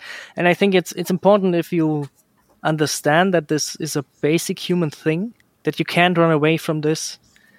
That you can start to create for yourself a kind of work ethic and and integrate it into your work and that's something um, yeah I, i've learned over the, the, the last years to to incorporate in my in my work if i if i get something like from you like yeah just do whatever you want yeah make sounds whatever you want and then i will start to actually think hard about what kind of constraints i want to set for myself. And um, yeah especially with stellar valkyrie for example i i want to make it really like uh, in a lo-fi way, um, not as polished, and and just bang it out and see what com- what comes out, and like record the first thing, and then try to go as far as I can, and uh, hold on to that. And I mean, if it doesn't work, we can we can throw it out later, but oftentimes it does work um, Yeah. from the first idea. And that that makes me really focus because the first time I'm recording something or the first time I'm working on a sound, I'm like, okay, this is the one sound I'm gonna make. I'm gonna use this one, and I'm constraining myself to this one approach now. And yeah, that's why why most of the time Right. it works really well. And yeah, Yeah. And you're part of a team of people who are used to playing the hand they're dealt, right? Like, so you're used to, you know, like Scumhead is like, he Yeah. will be like, I, I want to work in this engine. What are the parameters of this engine? What can I do? How can I express my art through that? Uber Gawai is used to working in GZ Doom. So actually, he's like well above, you know, I I won't say punching above his weight because that's not a correct way to say it. He's like, he has more freedom than he's ever had, really, because he's working in GZ Doom or Unity or whatever the fuck it is. And Tristan is used to being, you know, like part of mod communities, and I'm just like, just make whatever music you think works for this, man. No, I don't care. No. and I trust you. I think you're a true. I try to do that. Like I try to find myself around creative people who are like, uh, like you said, they will gate themselves. They will yeah, put parameters on themselves. Yeah, it's it's also kind of like um, just like you said before. Like if you have a lot of options, you find like ten. Um, also, as you, you alluded to before, like if if uh, you know difficulties um, in sort of like when people say, "Oh, I want a, a beefier sound or something," that you you, you know you, you instead try to narrow it down so you you come to, with like three options for them to choose from and say, "Okay, Yeah. I've made like three very distinct different sounds." Um, and here's the beef. So pick one of them. Um, And Isn't uh, it funny when they don't pick the beef? Yeah, yeah. That's that's the They most pick fun. the chicken. Yeah, Make exactly, it warmer, yeah. and then they use the total. Yeah. Okay. Yeah. Sorry, I didn't mean to cut you off, man. no, but it's, it's it's true though. It's like you come in and say, "Oh, I want meat." It's like, okay, here's beef, here's chicken. I actually made some salmon over here. Um, take your pick, uh, and and and and yeah, and so you know they choose and narrow it down. It's like, oh, we want the chicken. I'm like, you sure don't want the beef? Okay, the chicken, sure. Okay, like how do you want me to season it? Like what's Oh what's my next, God. right? And That's and so fucking funny. yeah but it's, it's that's kind of like the thing right that you you know when they when they talk about like, like they can mean a million things when they s- because if when what they mean when Yeah. they say beefy um could be uh, something totally different from what you think that is like usually i would think beefy is more like low end and crisp is more like They want the top end Bass, baby. They want that Bass. boom. Like, yes. yeah yeah, yeah. Yeah.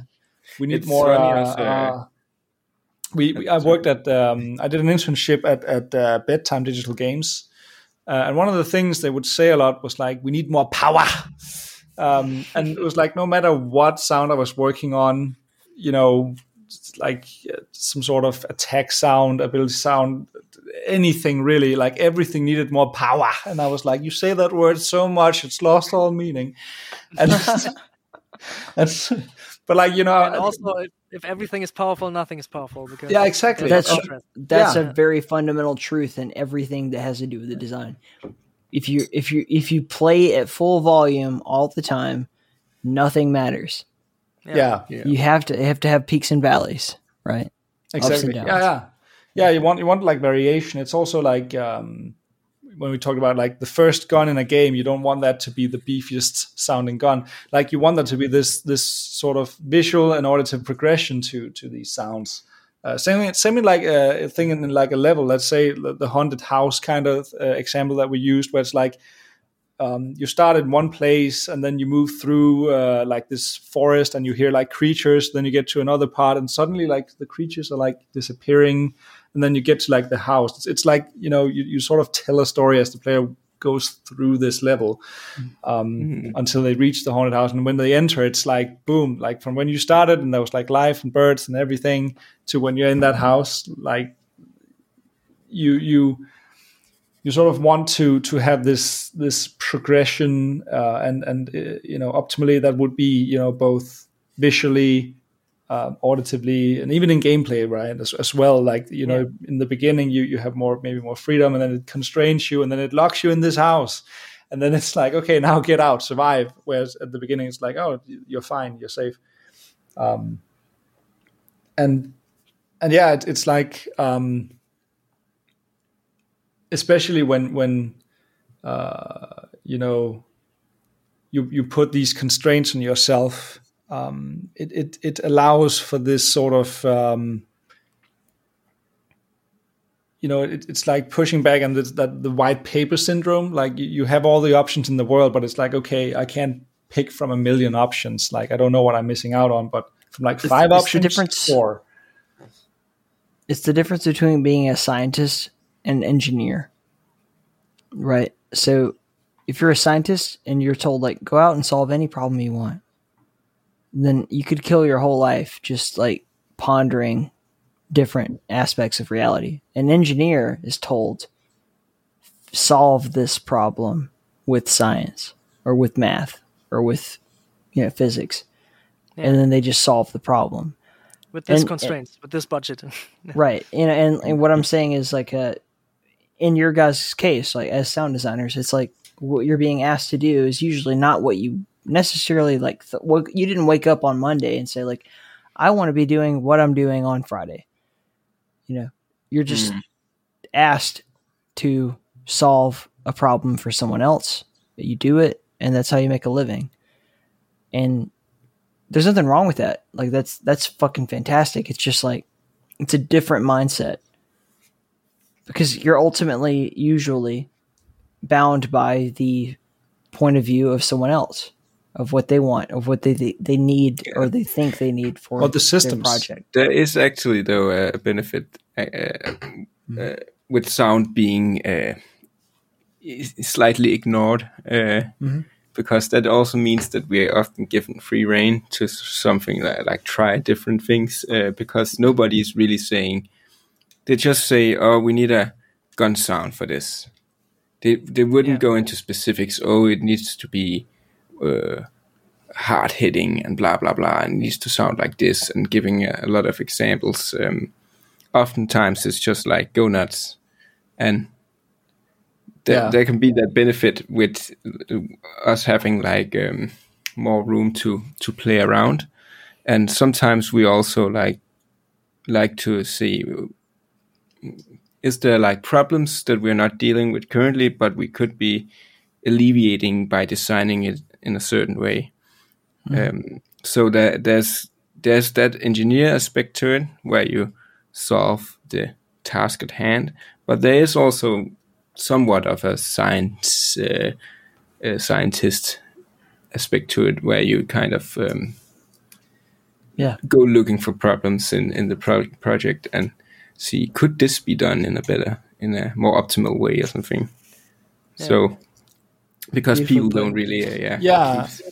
we we actually had there was like a, a weapon in in uh, in Graven where um what we like the way it was set up was uh I think it gone through some iteration as, as well but um like they tested it and they were like oh my god this is really loud you know uh, turn down the volume. And then I went in looking at it and it was like oh this was actually set up as that start loop release thing but it it's like um it, it works sort of like a Gatling. It shoots a lot of of, of projectiles um, out, but it, it works more like a, a laser in a sense. Like what, what we wanted wasn't a sound for each specific, uh, you know, projectile being fired from this thing. It's like no, we wanted like a loop.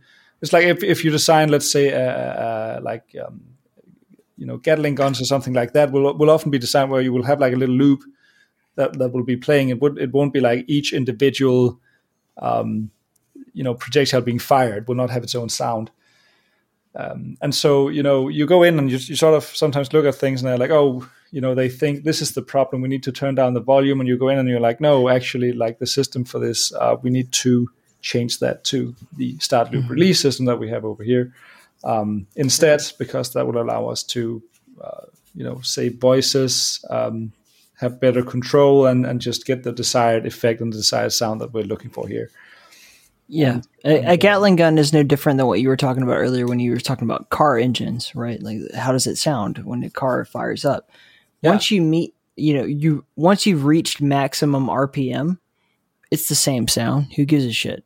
yeah Uh, but the the build up to that, you know, each gear shift or in a Gatling gun skate, like the the the start of like like whatever the fuck. That's that's the important part of the sound. Everything after that is just a loop. You're right. It's really uh really insightful on your part to Yeah. think about it that way. Yeah, it is like you, you also have to think of like you know what system is going to be playing the sound, and the thing was that that it had had this sort of start loop release, I think, um, and then um, there had been some work done, and then they just set up the start sound for each projectile. But of course, like the the sound for the sort of start is is made to to sort of fade into the looping sound, so it's it's kind of long, and for how quickly they were playing the sound, so you, you know using some of the debugging tools, you could just see like all the voices just being filled up immediately, and, and and it was like, oh, you know, you have to troubleshoot and like, okay, what you think is wrong here, guys, it's actually not what's wrong. What what we need to do is this. Um, but but yeah, but it's also kind of um, a fun thing, like with sort of like the limitations as well, like the systems that have to play back these sounds. Like we have to take them into account or um, try to work with what we have or and you know if that potentially doesn't work it's like okay what how could we you know how could we set up like a system that play plays back this audio the way that, that we want to achieve? Like what is it that we actually want to achieve here? Um, say like the thing where if, if you would be making let's say a gatling gun you would think that oh each projectile will need its own sound. But like classically it is made with the start loop release. Um, so so that's like one of the things as well in terms of like um, the implementation part of the process. Like we have like production of audio post production and then implementation. Like this would be in that category of like uh, we have to think about the implementation as well when we are you know recording and and and uh, you know working with the sound post production as well. Um, because if we don't like potentially we just waste a whole lot of time figuring out that oh um, Yeah. right so uh, kinda- we actually need all you coders to uh, redesign like how all of these things are being fired off um, and we also need more time to get the sounds in Yeah, because we often the work like implementation. iterative, where we- yeah yeah we want to implement it and test it out because it's kind of hard to design a sound in uh, the, its con- the context of itself. Uh, we want to hear how it sounds in relation to the rest of the game, and especially the system that fires it. So yeah so that we don't do redundant work and yeah, just waste our time. And yeah, depending on the system, like when you make like a for example, the start loop release, there's like a way that you would approach making, you know, those sounds. It's sort of like the same approach, but whether or not your start going into the loop, going into the release, whether or not that works, yeah, that's very much an iterative, iterative process where we we want to be able to put it in. We want to be able to to actually play around with it um, in engine and and test it out on, on in various ways to see how does it sound if like the player just clicks uh, you know incessantly like does, Yeah, does and- this and- still work or With the example, for example, of the the, the gun that has the start uh, loop release, um, for example, we need to iterate on how long is the start sequence exactly. So, how long does this wind up for the uh, minigun or whatever have have to be? And we need we need it to be uh, at a working state for us to to actually implement it and try it out. Um, and and yeah, iterate on it from that point. Because there, there's a lot of variables like how long should this sound play and how loud should this be and blah blah blah. Um, so yeah, it it's it, it really is like the last in the pipeline sound. Oh yeah, go ahead. So we've been talking for like you know two hours and 40 minutes now i, I want to be conscientious of the fact that you know you guys it, it's like one, what, one 125 something one, one, know, 130 your your guys time. I, I do need to be conscientious of that. Um i have learned so much through the course of this conversation just like picking all of your brains and like getting your ideas and like how you approach the the art of what you do. But uh I think we all need to go to bed. And uh, we can do it part two. Hopefully, I can get Marky or some other people to you know join us and like really expand upon what we've talked about so far today. yeah for sure Sure. Yeah, and you guys have been tremendous. Uh, ben, I-, I love you. You know that you're part of my team. Same man, same. Big ups, uh, Magnus. I had so much fun just getting to meet you when I was in Denmark. So like Yeah, you too, man. no, dude, you're you're like amazing, and your philosophy on things. Like I was telling you before, I actually brought this is pre Ben being involved in Stellar Valkyrie. I was trying to you know just blossom and and make my own sound design, and you were one of the few people who were like, no, that what you did was sound design. Like that's good. You were you were encouraging, though. I was probably an idiot. No, Ben is probably gonna laugh because I know he's erased a lot of what I did. But- No man, I've I've enhanced it. enhanced it. Yeah, sure. Okay. but No, you know it, what I mean. it, it was a great effort. Really. Yeah. It was. Um, I mean, having just dipped my toe into what you guys do, I appreciate deeply how difficult the job really is. And uh, and Jonas, uh, we got a million things to talk about between you and I, but like for for real, like dude, you, I respect you so much as a as a professional, and yeah your philosophies and the way that you think about what you do is just truly magnificent. And all, all of you guys are are tremendous. I'm I'm so proud to have, you know, brought two and a two and a half more, almost three hours worth of content to the people who are going to listen to this, and hopefully one of the people, if there's you know 100, 200, 300, 1,000, some percentage of the people who hear this will uh, go on to be as great at what they do as any of you guys are. I really you. mean that. yeah Thanks for You sure too, man. And likewise, man, I really uh, dig the podcast, but digging into the episodes and such. yeah, no. I'll try my best. Yep. Yeah. Maybe uh, yeah. Uh, at some point you'll move to Denmark. Let's see. I'll see you guys. We'll do the live show. February. Do Yeah, that. the live version. Yeah, Live. yeah, we'll, get, yeah. we'll fly. We'll fly Ben up, or like, have him take a I'm, train. I'm gonna drive up there, man. Yeah, and yeah. it'll yeah we'll be also just come. a podcast without any. Uh, it'll just be us in the same room. We'll smash right. some two board classics and just fucking see what happens. Yeah. I bring all my microphones and we make like a recording. Oh session. yeah. Yes. All right. Much love, everybody. yeah, too.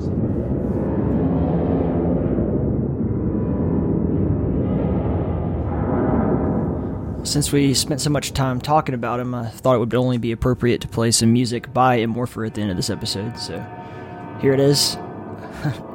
Uh, you can go check out all of his stuff over on Bandcamp or you know wherever he posts his. Sh- I'll, I'll put links in the episode notes. Don't worry.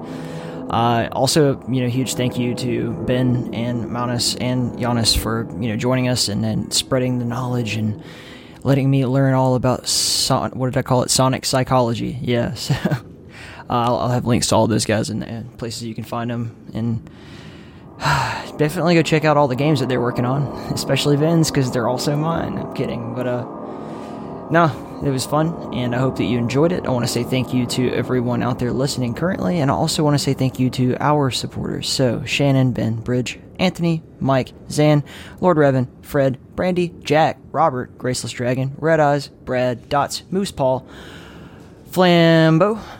I, Greg Simon, and of course, uh, Immorpher, whose music you're listening to right now. Uh, all of these are amazing people, and I thank all of you for, you know, giving to the show, supporting us.